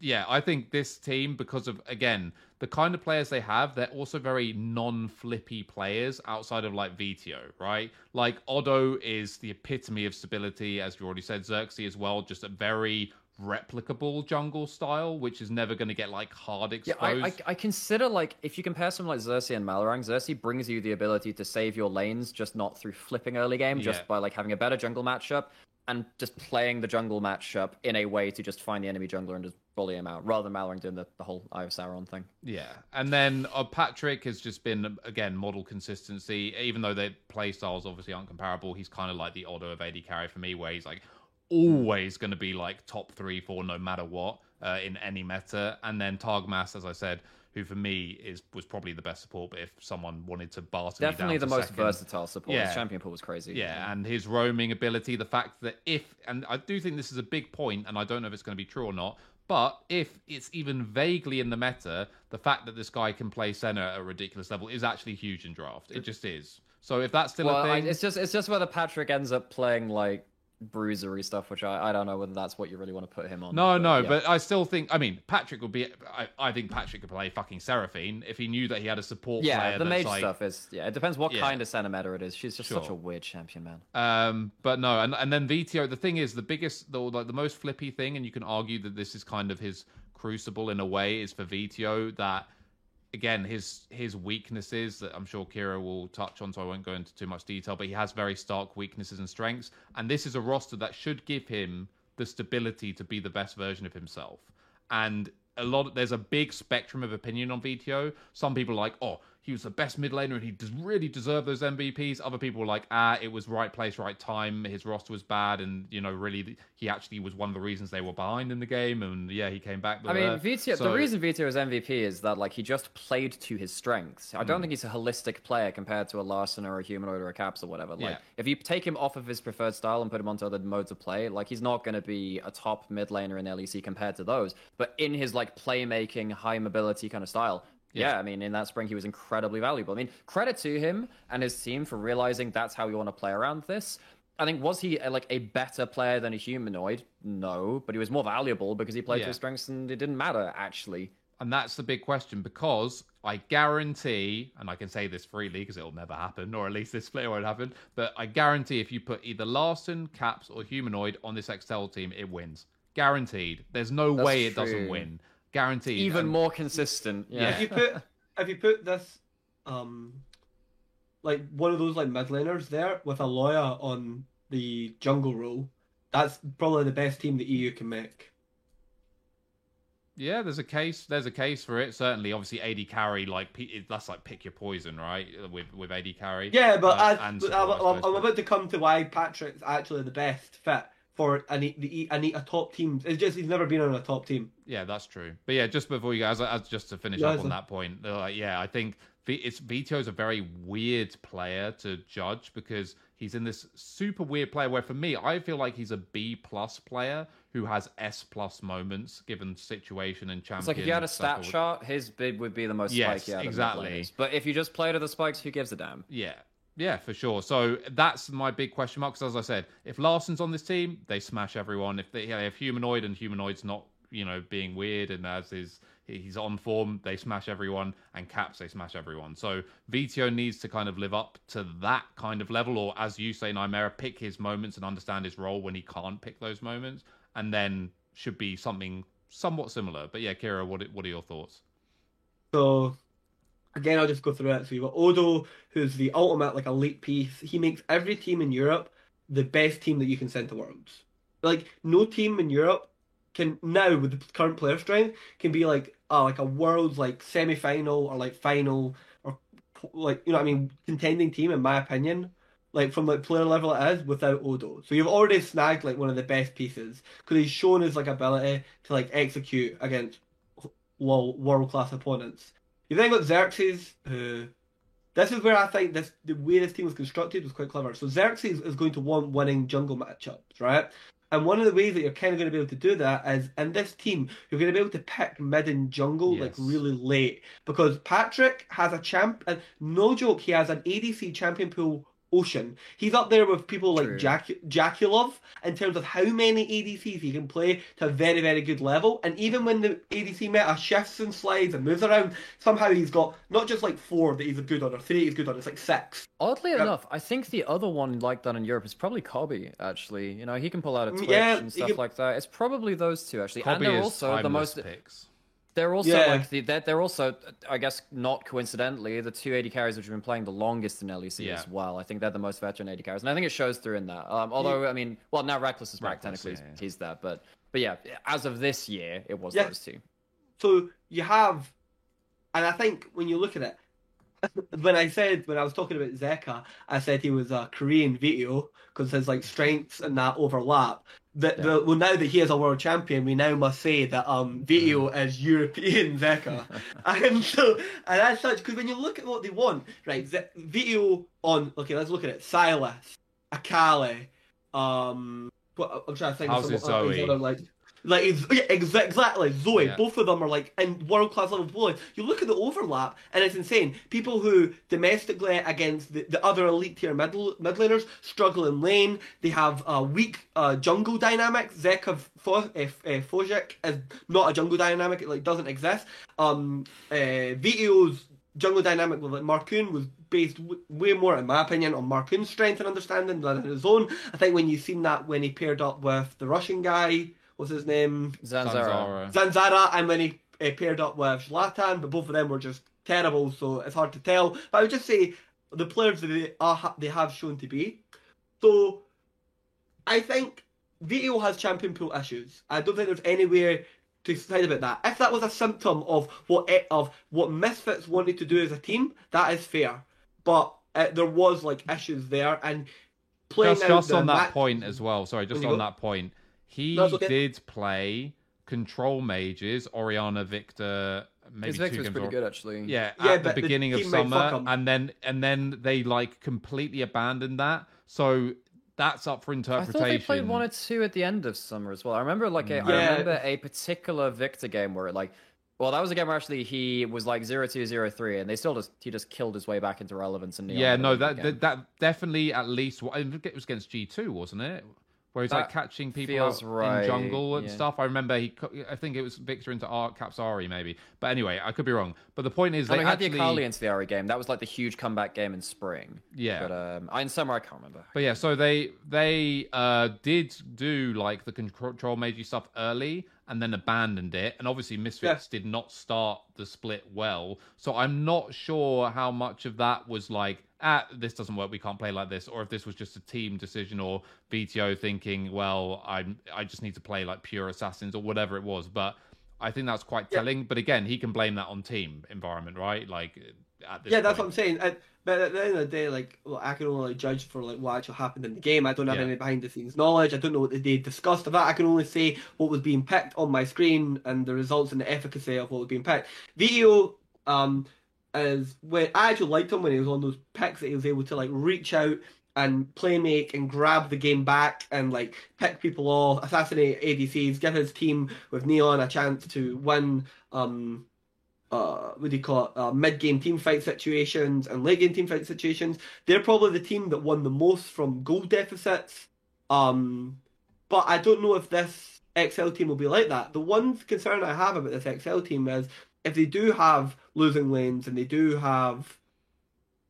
Uh, but but like when your map begins to shrink, is what these players um will do. Because when I think of Odo teams, lots of Odo teams have always front uh, led from the front. They've always like uh like led from like lane leads and like early game leads Yeah. or like It's stuff like like, one that. early game skirmish into like a like a deadlock game. Yeah. Yeah. Um or like you know what I mean like uh, Rogue you have you had just like lane leads between him and Yeah. Larssen. Um I don't know and then you have like the bot lane. So I think the Patrik Targamas is like the highlight for me because I think there's a lot of flexibility here. Huge amounts of flexibility. Yeah. Maybe the most flexible bot lane You in could EU. make, probably, yeah. Yeah. Up there, yeah. So I think that's going to enable if there is champion pool issues with Vetheo, the bot lane's going to be able to bear the burden of that. And when players are able to, and like you know, Odo will just blind pick anything. When people are able to bear the burden for other people's weaknesses and like a top level team, that's usually a good sign when you start like like MMA mathing it out. If Vetheo doesn't have champion pool problems, and then you're like counter picking bot lane and you're counter picking jungle and stuff like that consistently every single game, then you're like you're getting into some re- like really think- really nice territory. The most interesting thing I can think about this Excel team is like compared to how, if you look at how they will do against the other teams, which are very topside heavy coming into this next year, we're going to have a really good window into effectively almost peak of what you could see from 2022 LEC versus like a new take on the LEC 2023. It's like if you see how they do against a Vitality or a Mad Lions or something like that, we get a really good window in terms of like LEC style 2022 versus LEC style 2023 from the new, newer teams. I think that's going to be really interesting to watch. Yeah, I I, also think this. Oh, and you go. No, I was just going to say I do I do think this is the best possible spot for Vetheo in the sense that I expect that in a lot of games he'll have winning side lanes, and I think Yeah, and it's that- like it's a strong stability which he isn't relied on as a primary carry, but has space to be so anyway. Yeah. Like it's just play playing ground for him. yeah. Uh, the And- and the, the other thing is, this, oh sorry, you go again. no, I was going to say it's more. I think I'd be more worried. Or not worried, but like wary of the oth- the inverse. If I'm one of the other players and I'm like, you know, this is the best framework for Vetheo. What now? Show me what the real Vetheo is. To me, there is still a question mark there. I think he has loads of really good qualities. I think he then has loads of qualities which, not necessarily that he's shown to be bad in or incompetent in, but he has not proven himself in yet. So, how many of those five things, let's say arbitrarily, is he going to show up on? And if it's three, four, or five, then I think Excel is in an insanely good spot. If he can't plug gaps and weaknesses prevail, then then yeah, then then it's not straightforward. But as I said to me, I think this roster was built incredibly uh well Tightly. around him basically and that this is the best possible spot for him because i said i think if you put any s plus tier mid laner here any in the world like take any eastern top who's good Yeah. any middle like they just win so Vetheo needs to show that he's not a b plus There's- player he's a a, A ve- plus there is a bit of like ver- a, a variability to talk about in Xerxes because if you get Immortal Xerxes or you get like the periods of Origin Xerxes, uh, this team gets like a lot worse. Um, I you- feel like the- they on you were go, due to the situation he was in as well. I think even on Immortals, like he had those moments where like you could see the thought processes just that the team just wasn't on board. Yeah, Yeah, I, I give him a does. pa- give him a hard pass for Immortals, but I give him like He was still the best player on that team. I And give him a semi yeah, I give him a semi pass for Origin just because I know what Alphari's like to play with. So Yeah, I- oh, for fuck's but- sake, but it's- it's always dude- someone else's fault. Oh, no, no, no, what, no, I- I- no, fucking no. You know Alphari what? reached It's not. across, No, banged no. his It's keyboard, not man. always. It's not always someone else's fault. It's unironically always Alphari's fault, and I stand by that. Alphari I've is a team I've had enough of you. obliterator. He's a team obliterator. He's like To on the Dallas Cowboys, mate. This guy There's just always- destroys teams. There's always an Alphari segment, That Nymaera, and is- isn't that always an Alphari Mate, segment. if you know if what? you make me a cocktail of a Alphari's the reason H2K is not an orc That. I is- said just blame Alphari. there could be an angle there. Maybe you're onto something. If you're if I you're don't, know, making I a don't co- know whether you two are like particularly knowledgeable on like the Warhammer 40,000 lore. Oh, There's don't- a character within don't. Warhammer 40,000 called Alpharius, who is effectively everyone but who Omegon? you think he is. That yeah, exactly. He's actually Omegon as well. It's like this one guy who's like a legendary Primarch, and he hides as other people, and other people hide as him. And it's like you never actually know who Alpharius is. And I feel like this is a great analogy for like who are we blaming next? It's like it's Alpharius. It could actually be anyone. But it is still Alphari That- because yeah, everyone is, is is, is, un- it is unironically Alphari. Right, let me break this down one more time, okay? Here's the cocktail that makes the biggest team obliterator player in the history of EU. You have a player who is very, very, very good, probably the best, well, no, definitely the best top lane laner of all time in the West, right? Or at least in, in Europe, right? I can't speak to Summit or whatever. So you've got that. Unfortunately, he's playing the least important position, but he thinks he's the most important person in the world. So you've got the combination of like ludicrous ego with the ability to justify it to some extent. So teams get baited into playing towards it. But then when this unbelievable laner even steps a millisecond out of lane or the clock ticks 14 minutes, does not know how to play League of Legends at all, bar none, zero caveats. He can't team fight. He doesn't understand objective control or how you acquire vision around objectives. He doesn't know how to flank. He doesn't know how TPs work. He is a terrible League of Legends player outside of lane. And I will stand on and if, you know, die on that hill if I need to until the end of time. He is the worst possible player to have in your team because even if you have a worse top laner, there's more reason to not play around that person. But because he actually is good at certain aspects of the game, he baits your entire organization into building around him, which is why a team who have Alphari and Perkz as their solo laners were fucking dog shit, even though on paper those two players are decent, right? Like, They also had the worst, like, they also- They also had the worst auxiliary PCs. whatever. in the league. Origen. What about Origen? far. Ah. The 10th place, mate. Uh, Alphari was on the they 10th place to, team. Okay, so they had So, de- okay, no, no, look, no, there no, is they had there is de- there is one specific caveat from this last split, which is that he would blind pick Gnar like every game and win lane, and that allowed his team to have really good draft advantages because like that was one thing which he was really really good at in terms of, like he'd always win lane. Actually, he's on a champion that can just like do whatever. Gnar's a champion that plays through like a million different play styles. Like he can be a split push, he can be a team fighter, he can be a lane bully, and like that worked out really well for them because it made Vitality really easy to draft for. But as we said, there was a whole load of differences between like mid jungle top, no, no, rather than like jungle support top lane just not meshing in that vitality thing. But like that was one like side bonus. Like I'm not gonna lie, like obviously like him, him translating his obviously very good lane leads into actually impact on the map. That was always a little bit questionable. Do you think Destiny was a good player in Origen? I think his AD carry was a fucking god, mate. I think his jungler was really good. So I, I, Oh, so and, it's- his, and his oh, mid laner oh, was fine. No, no, Destiny no, no, was no, he- because you literally just said that, that Alphari made Xerxe bad. Oh, oh what? So Alphari now made Xerxe good. He's a good jungler now. No, Yeah, that no, I'm saying Xerxes just a good jungler. The fact that Alphari's bad is Yeah, irrelevant. Like It that- wasn't bad. It that's wasn't not in- that's wasn't inconsistent. Of the parts of the game. Mate, he had four out of the oh, five four out of the five players on that team. If you ask most people, like, are they good or not, would say yes, they're good, and they came tenth. How is that possible unless one of those Destiny was- guys has Destiny ludicrous was bad. flaws? New was bad. Xerxe was uh, No, one of his worst th- periods.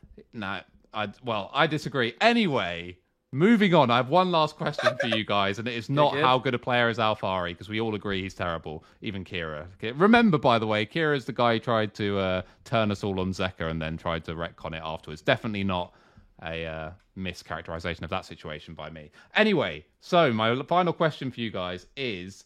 I don't want to do any kind of tier listing or this team will go to Worlds. I have one very simple question, which is which team do you think, or which which team do you have expectations for that you think deviate most from what you believe most people have it for? So, for example, if you Oh. think a team's going to be tenth place, I think yours is Heretics, right? Mine is obviously the Heretics one. It's like Okay. if I were to give like a series of unofficial awards, I think one which I would give, like I would predict in advance, is the Heretics would be the most improved team over the course of the year. Start slow, world's caliber by the end. Okay, Well, about I don't you, know Chris? anything about community sentiment, so um, Or We'll like, give if you a you, you- benchmark for that. yeah. then. do people do people think Vitality can win the split? Yes, people I are very so, high yeah. on vitality. I Ah, so then that, that's I've not a hot take them. from me. Um, who else? Like I don't know. Um, it can be the know, other I'm- way. It can be the other way as well, of course. Like a team that everyone thinks is good, but you think will actually just tank, or you know. I don't think. Um, no, I I think I'm actually then. Seems like I'm really in line with what I can imagine. The- the like nobody thinks weird Astralis. one is- BDS, BDS, no one thinks is good. Astralis, no one thinks is good. Like the Heretics lineup, everyone has like mid-table. Obviously, pe- Fnatic fans will blow like Fnatic That's the into weird the one sky. because like you got So- some people who are like, oh my god, so much individual talent, but then Yeah. actually you look into the analysis side of thing, a lot of people are like, well, actually, where do they play to, kind of shit. Yeah. So like I don't know, probably Fnatic because I think. Well, I don't. I, I don't think they were going to be really good. I thought they were going to be like fourth to third, but like the Fnatic mob probably has them like rated first. So I don't know. That's a three drop. I'm I'm not a very good person for these type of questions. So I'm gonna go for a hot take here. Okay, definitely no bias involved in this hot take either. By the way, I'm gonna say Koi, and I don't think Koi are gonna be like out of you know GSL or you know anything like this. I just think at no point during the split will people look at that team and be like, yeah, they're gonna win. I think they. I think they'll be peripheral contenders, like, eh, you can't count them out kind of team. Like fourth, fifth. Yeah, but I don't. I I don't think they'll ever be favored, and I think that is a big drop off for them. Obviously, bearing in mind that they were top eight worlds one one summer, I don't think they will look like serious contenders. I think everyone will be like, eh, well, four of the five players are still there. So that is my. And do people think Koi is still very very good? Oh yeah, Like, yeah, yeah. all right, okay, okay. That that I'm, I I seem to be really in line with the community sentiment. Then it seems.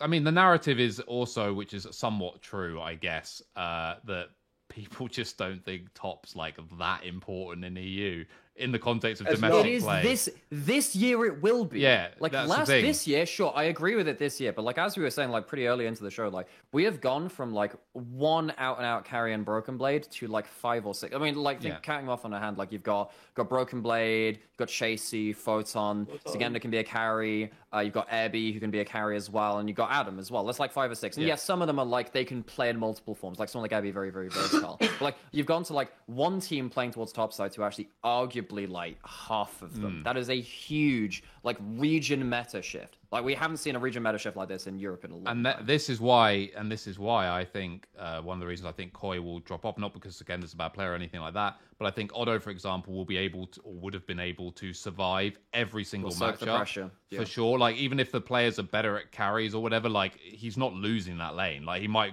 or he might lose it And he'll just gracefully. outvalue them. Yeah, exactly. He'll just outvalue them anyway. Szygenda, I don't know what happens if he's because if Szygenda play unless he just becomes a de facto best carry top laner, which I don't think is going to happen. He will lose his lane because that's the style of player that he is. He doesn't always just default back to say picks or whatever. And how does Rogue play when they have a top laner who loses lane every now and then? I have no idea, but my guess is it won't be a team. Also, I think there'll be somewhat of a again this is like massive conjecture but i think that um things are a bit stale in rogue or could get a bit stale and i think if there are certain things happening with like a jungle like They might all- lose the magic. yeah or- it's all fine and dandy when you're like winning and you look uh, at your mid lane and you see Larssen and you smile because you're Malrang and then you look top and you see Odo and you smile and you're like ah this isn't the same as last year. That's something i think that can be really hard to digest if you're like as a player and you just won and you look around and you're like we're the same as last year but not quite as good i think that's actually a really difficult mental hurdle to get over. Um and, and to me that would be kind of demotivating. It's like i have everything exactly how i did in a winning formula last time but there's one key piece which has been like dragged down a bit. So i'm just the same but worse. Like that's not a great you know if they've got korean carry top laner or something who's like super hyped yeah, you can't guarantee he'll be as good or as facilitative as Odo, but you there's a chance you just flip and the magic goes to ten, you know. But with Szygenda, I don't, I, and I don't want to put the player down. I think he's a good player. I just don't. I yeah, I Well, it's just comparing any top laner to Odo is just like Odo's just really good. yeah, Sorry, he's just a good player. yeah. So yeah, let's see how good Szygenda. If Szygenda shows me fucking broken Maokai or something, you know, on day one, I might be like, holy shit. But uh, yeah. Anyway, everything could flip on its head because I also think there's a good chance, uh, good people at home, that maybe Riot actually revert some of the season changes and based on community feedback. They don't typically do that, but I think there's actually a legitimate chance of it this time because it is fairly drastic. So we will see what happens. But uh, that is going to be it from us. Thank you all for watching, and we will catch you next time.